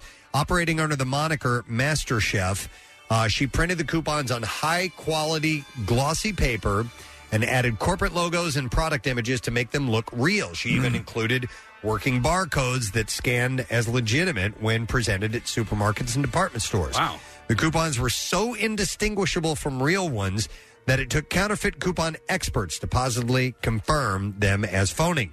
Uh, the only thing suspicious about them was the discount amount printed on them. In most cases, they offered deals equal to or greater than the value of the item in question, which allowed the shopper to get the item for free.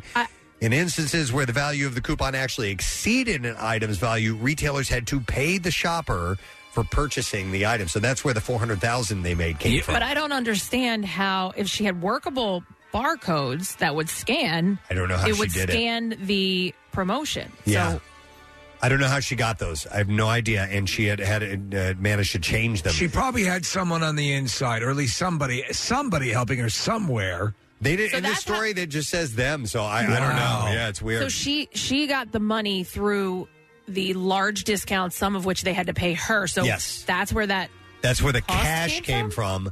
but the 31 million was in products and everything else that they got. So okay. Oh, got it, got yeah, it. so they got they got money, they got Right. cash from these And overcharges. products. Uh, Lori Ann created a Facebook group for coupon enthusiasts and then recruited some of its members to help her with the fraud scheme after they had been vetted and vouched for by other members. The group then used the Telegram app, which uses encrypted channels and deleted messages to communicate and coordinate their efforts. So I guess maybe some other people were involved. Yeah. The fraud was discovered last year when a co- consumer reported to the Coupon Information Center, which is a coalition of consumer product manufacturers dedicated to coupon integrity.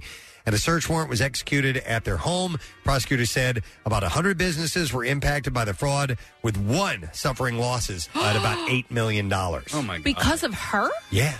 Wait, so she, was she giving these coupons to other people? I don't know. So the uh, did you watch the McMillions uh, special uh, did on not. HBO? Okay, so it, Heard it it was great. It dealt with the Monopoly game and, and the whole FBI the investigation into the scandal with that. They say for like ten years, Kathy, no one legitimately won money through that game. Oh. It was all through the, like the mob, And- but you had multiple players allowing these these different people to win. So something on this scale, that amount of money, I have to imagine is there are a couple people working this. Well, those extreme couponers, like when they take all of their coupons Yeah. to the store and they go to like, you know, CVS or Walgreens, places like that, and they're getting a payback. Like they are leaving with cash. They're leaving with like, you know, a, a basket full of products, but then they're also getting cash. So I could see how maybe it looked okay because sometimes people are getting cash from the but, eight million to at go- one store, Well, and to go th- th- that much work into getting that much money, like, oh my Yeah. God. All right, I have one more story. Uh, crews searching for a missing man at Grand Canyon National Park made an unexpected discovery this summer. They found the remains of another person believed to be Scott Walsh, who was last seen stepping off a shuttle bus at the Park South Rim in 2015. Whoa. And they just found him. Uh, the clothing had uh, blended in with the surroundings, and the body was positioned in a way that made it almost indetectable uh, uh, said a parks spokeswoman, Joelle Baird. Uh, she said it happens every once in a while where here uh, we're searches, we're, we're doing searches uh, that will end up finding people that we weren't expecting. Uh, crews have been looking for uh, Gabor Bertsi Tomaskani, a Hungarian national. He was reported missing to police in Las Vegas in late July while traveling in the U.S. And the car he was driving was located at the Grand Canyon parking lot in mid August. His body was found a few days later, about 430 feet below the canyon's rim. Authorities determined that he had died from a traumatic fall, but are still investigating what happened. to him. Now, the other body was spotted during an aerial search for this guy. It was found about 600 uh, feet below the overlook and about three miles from where Walsh's day pack was found in 2015. Didn't they find the skeleton of a little boy with a flashlight filled with beans? No, they never found that person. Uh, the fact that he was found was just coincidental. Uh, they said we weren't we weren't necessarily looking for him, Cindy! and he wasn't a person that was really on our radar. Walsh hasn't uh, reported to the park as missing. Uh, had been reported to the park uh, as no, he wasn't reported to the park as missing in 2015. Uh, so it's so they weren't looking for him, but uh, yeah, they stumbled across his body. They just There's got to be. I guarantee you several. Yes, you know, just You- out there. You can't control. You can't have your eye on every part of that. Yep. All right, and there you go. Jeez, that is uh, what I have in the bizarre file for you. Oh, why is that not working? I wanted, yeah. And then I wanted to hear Cindy one more time, if you, don't mind. Cindy. Thank you. All right, we're going to take a break. A reminder that you have five minutes left to enter the word cash until we get ourselves a winner for the MMR money clip. So the word is cash, C A S H. Make sure you text it to 45911 or go to the MMR app or WMMR.com and enter it there. Cash. Good luck. We'll be back in a moment. Did you know you could listen to all of WMMR's podcasts as well as our live stream on your Alexa enabled device? It's easy. Just say, Alexa, open MMR. 93.3 WMMR presents Money Clips. Wow, we have a lot of clips. Your shot at stuffing 500 bucks in your money clip seven times a day. Weekdays at 8, 10, and noon, as well as 2, 4, 6, and 8 p.m. We'll play an audio clip from one of your favorite MMR DJs So true, Jackson. and then give you a keyword. Text it to 45911. Or if you enter it at WMMR.com or our app, you'll also get entered for the grand prize 10,000 bucks. What the See complete rules at WMMR.com. It's MMR's Money Clips from who else? 93.3 WMMR. Everything that rocks your wallet. Now, back with more of the Preston and Steve Show podcast. All right, uh, we're going to do today's lesson question pair of tickets for Movies of the Man. Uh, it is next Saturday, the 25th, and it will be featuring uh, Black Panther uh, in concert. And the Man Orchestra plays along with it. It's Yes. a really cool outdoor event. So, the question I have for you this morning is what town in our area is the least happy? Oh, yeah. we had never heard of this town before. No. 215 263 WMMR. Do you know the answer? Call now. What town in our area is the least happy?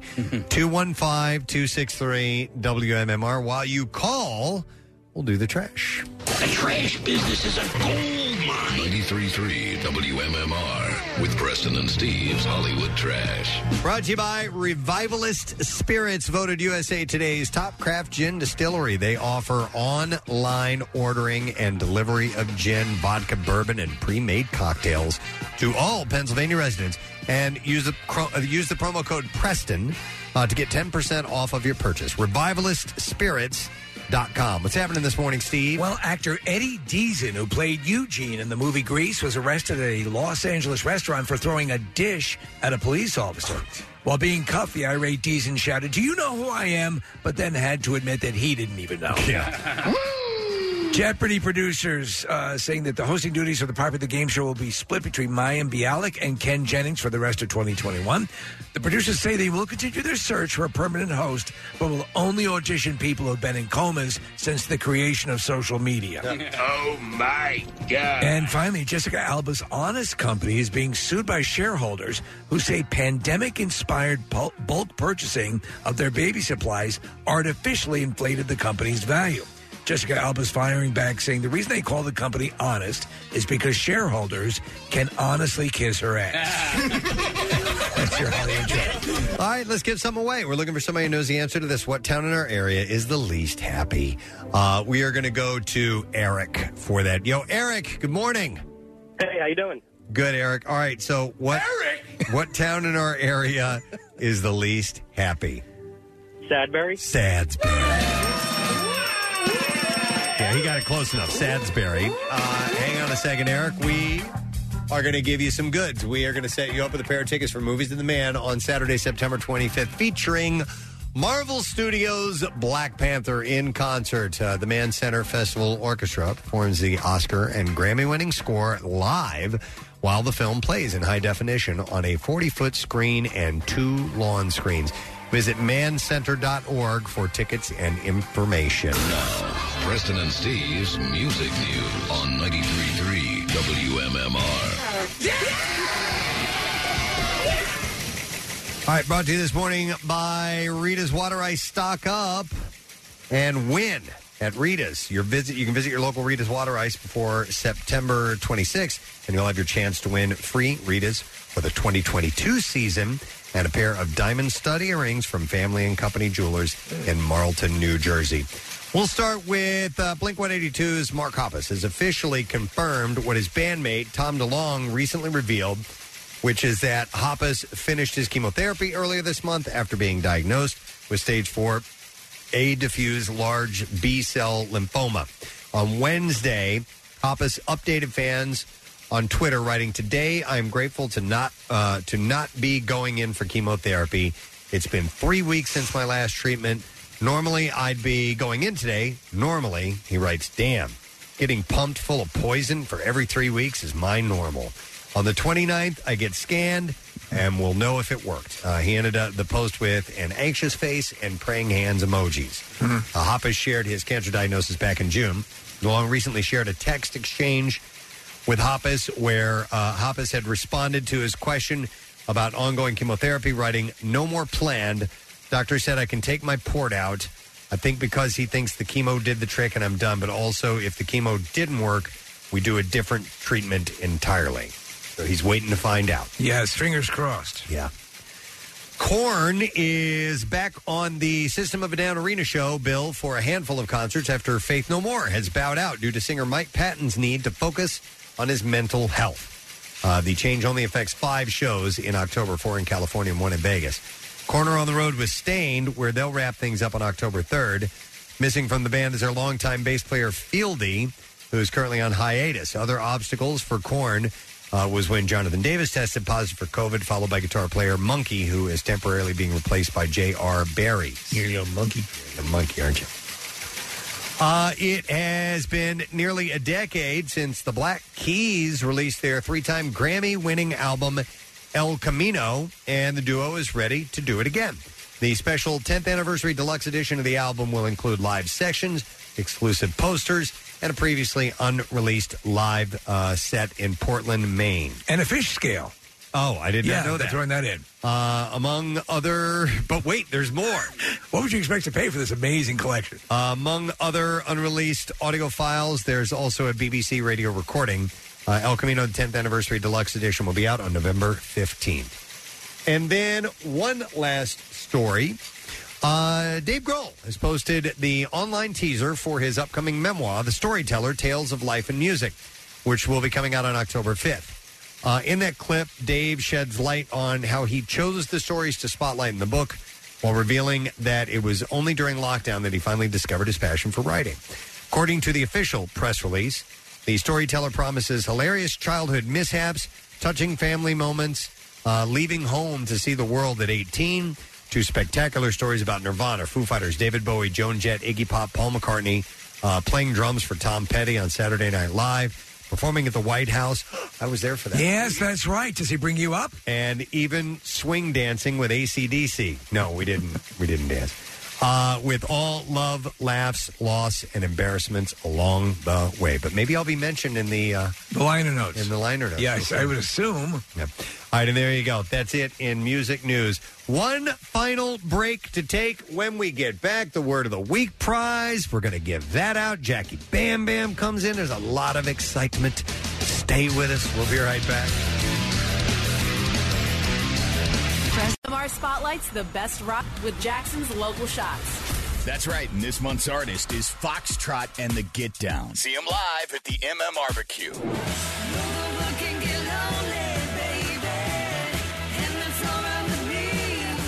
Foxtrot and the Get Down, your local shots artist of the month. Check them out every Wednesday at 6:30 right here on the Mighty MMR. And you can hear and see more now at WMMR.com. Keyword local shots. Sponsored by Family and Company Jewelers. Find a band that rocks her world at Family. 93.3 WMMR. Everything that rocks.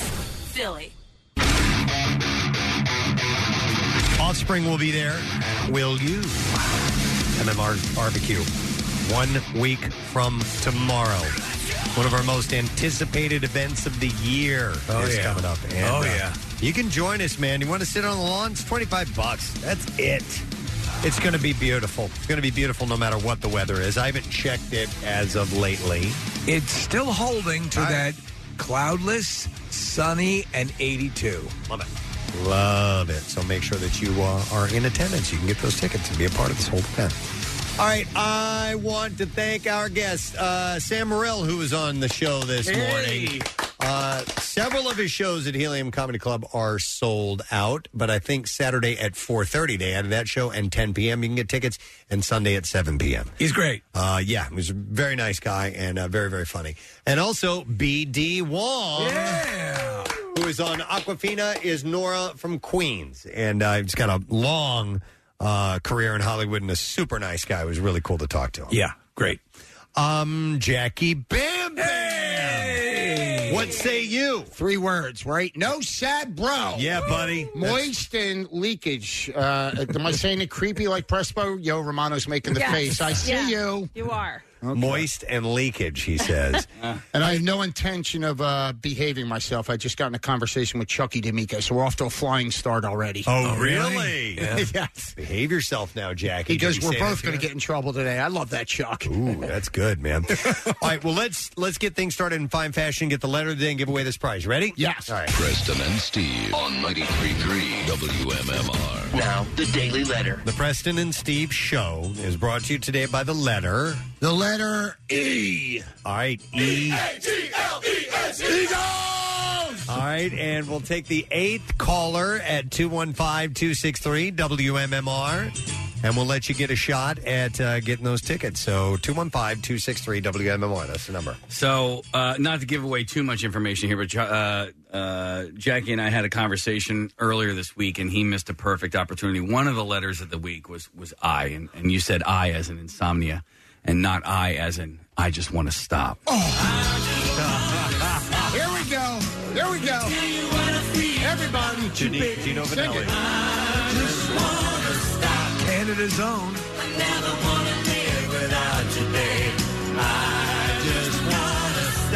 For your love, give it to me. For your love. Saxophone.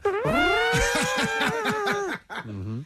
Uh, yeah, you're right. He missed that opportunity. but you know what? We did it. We did it. and We made it happen. Uh, Jackie, what's coming up on your program today? All right. Uh, you shifty yeah. son of a bitch. Oh, listen to me, and you go, Prespo. Uh, we have the money clips keyword, of course, 12 and 2. Workforce blocks on Pierre's docket today. What a way to round up the week.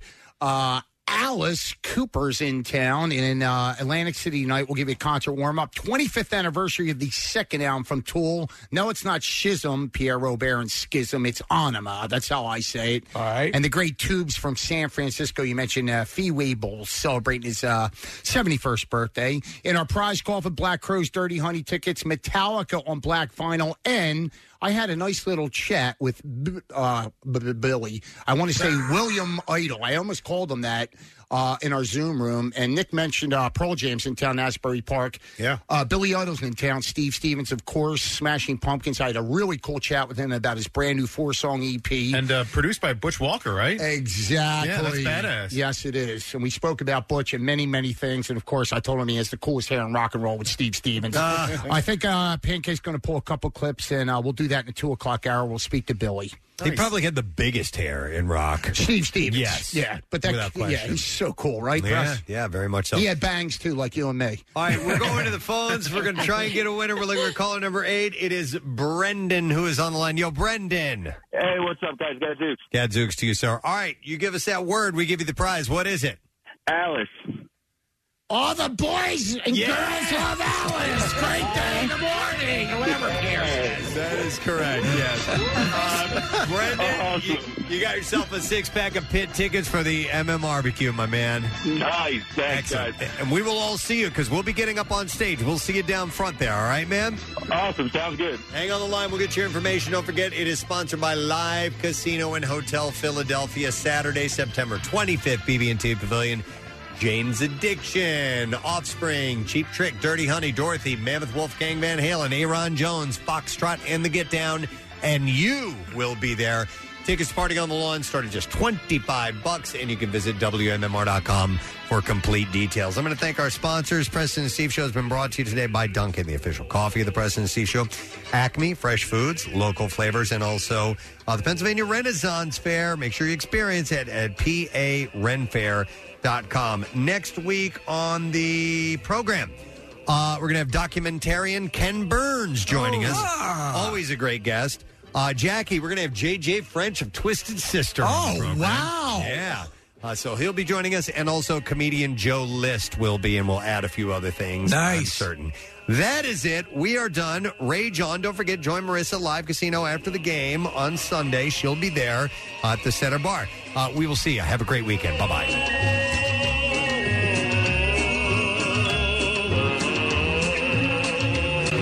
Preston and Steve. On 93.3 WMMR. Bing there.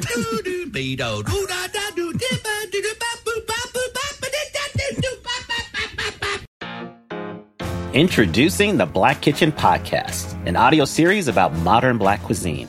My name is Adrian Miller. I'm a culinary historian and soul food scholar. Over six episodes, I'll be digging into the stories of six black restaurateurs. Join us while we chop it up about everything from their triumphs to their setbacks and their menus. You'll smile, you might even cry, and you'll definitely learn a little something. Find the Black Kitchen Podcast wherever you get your podcasts.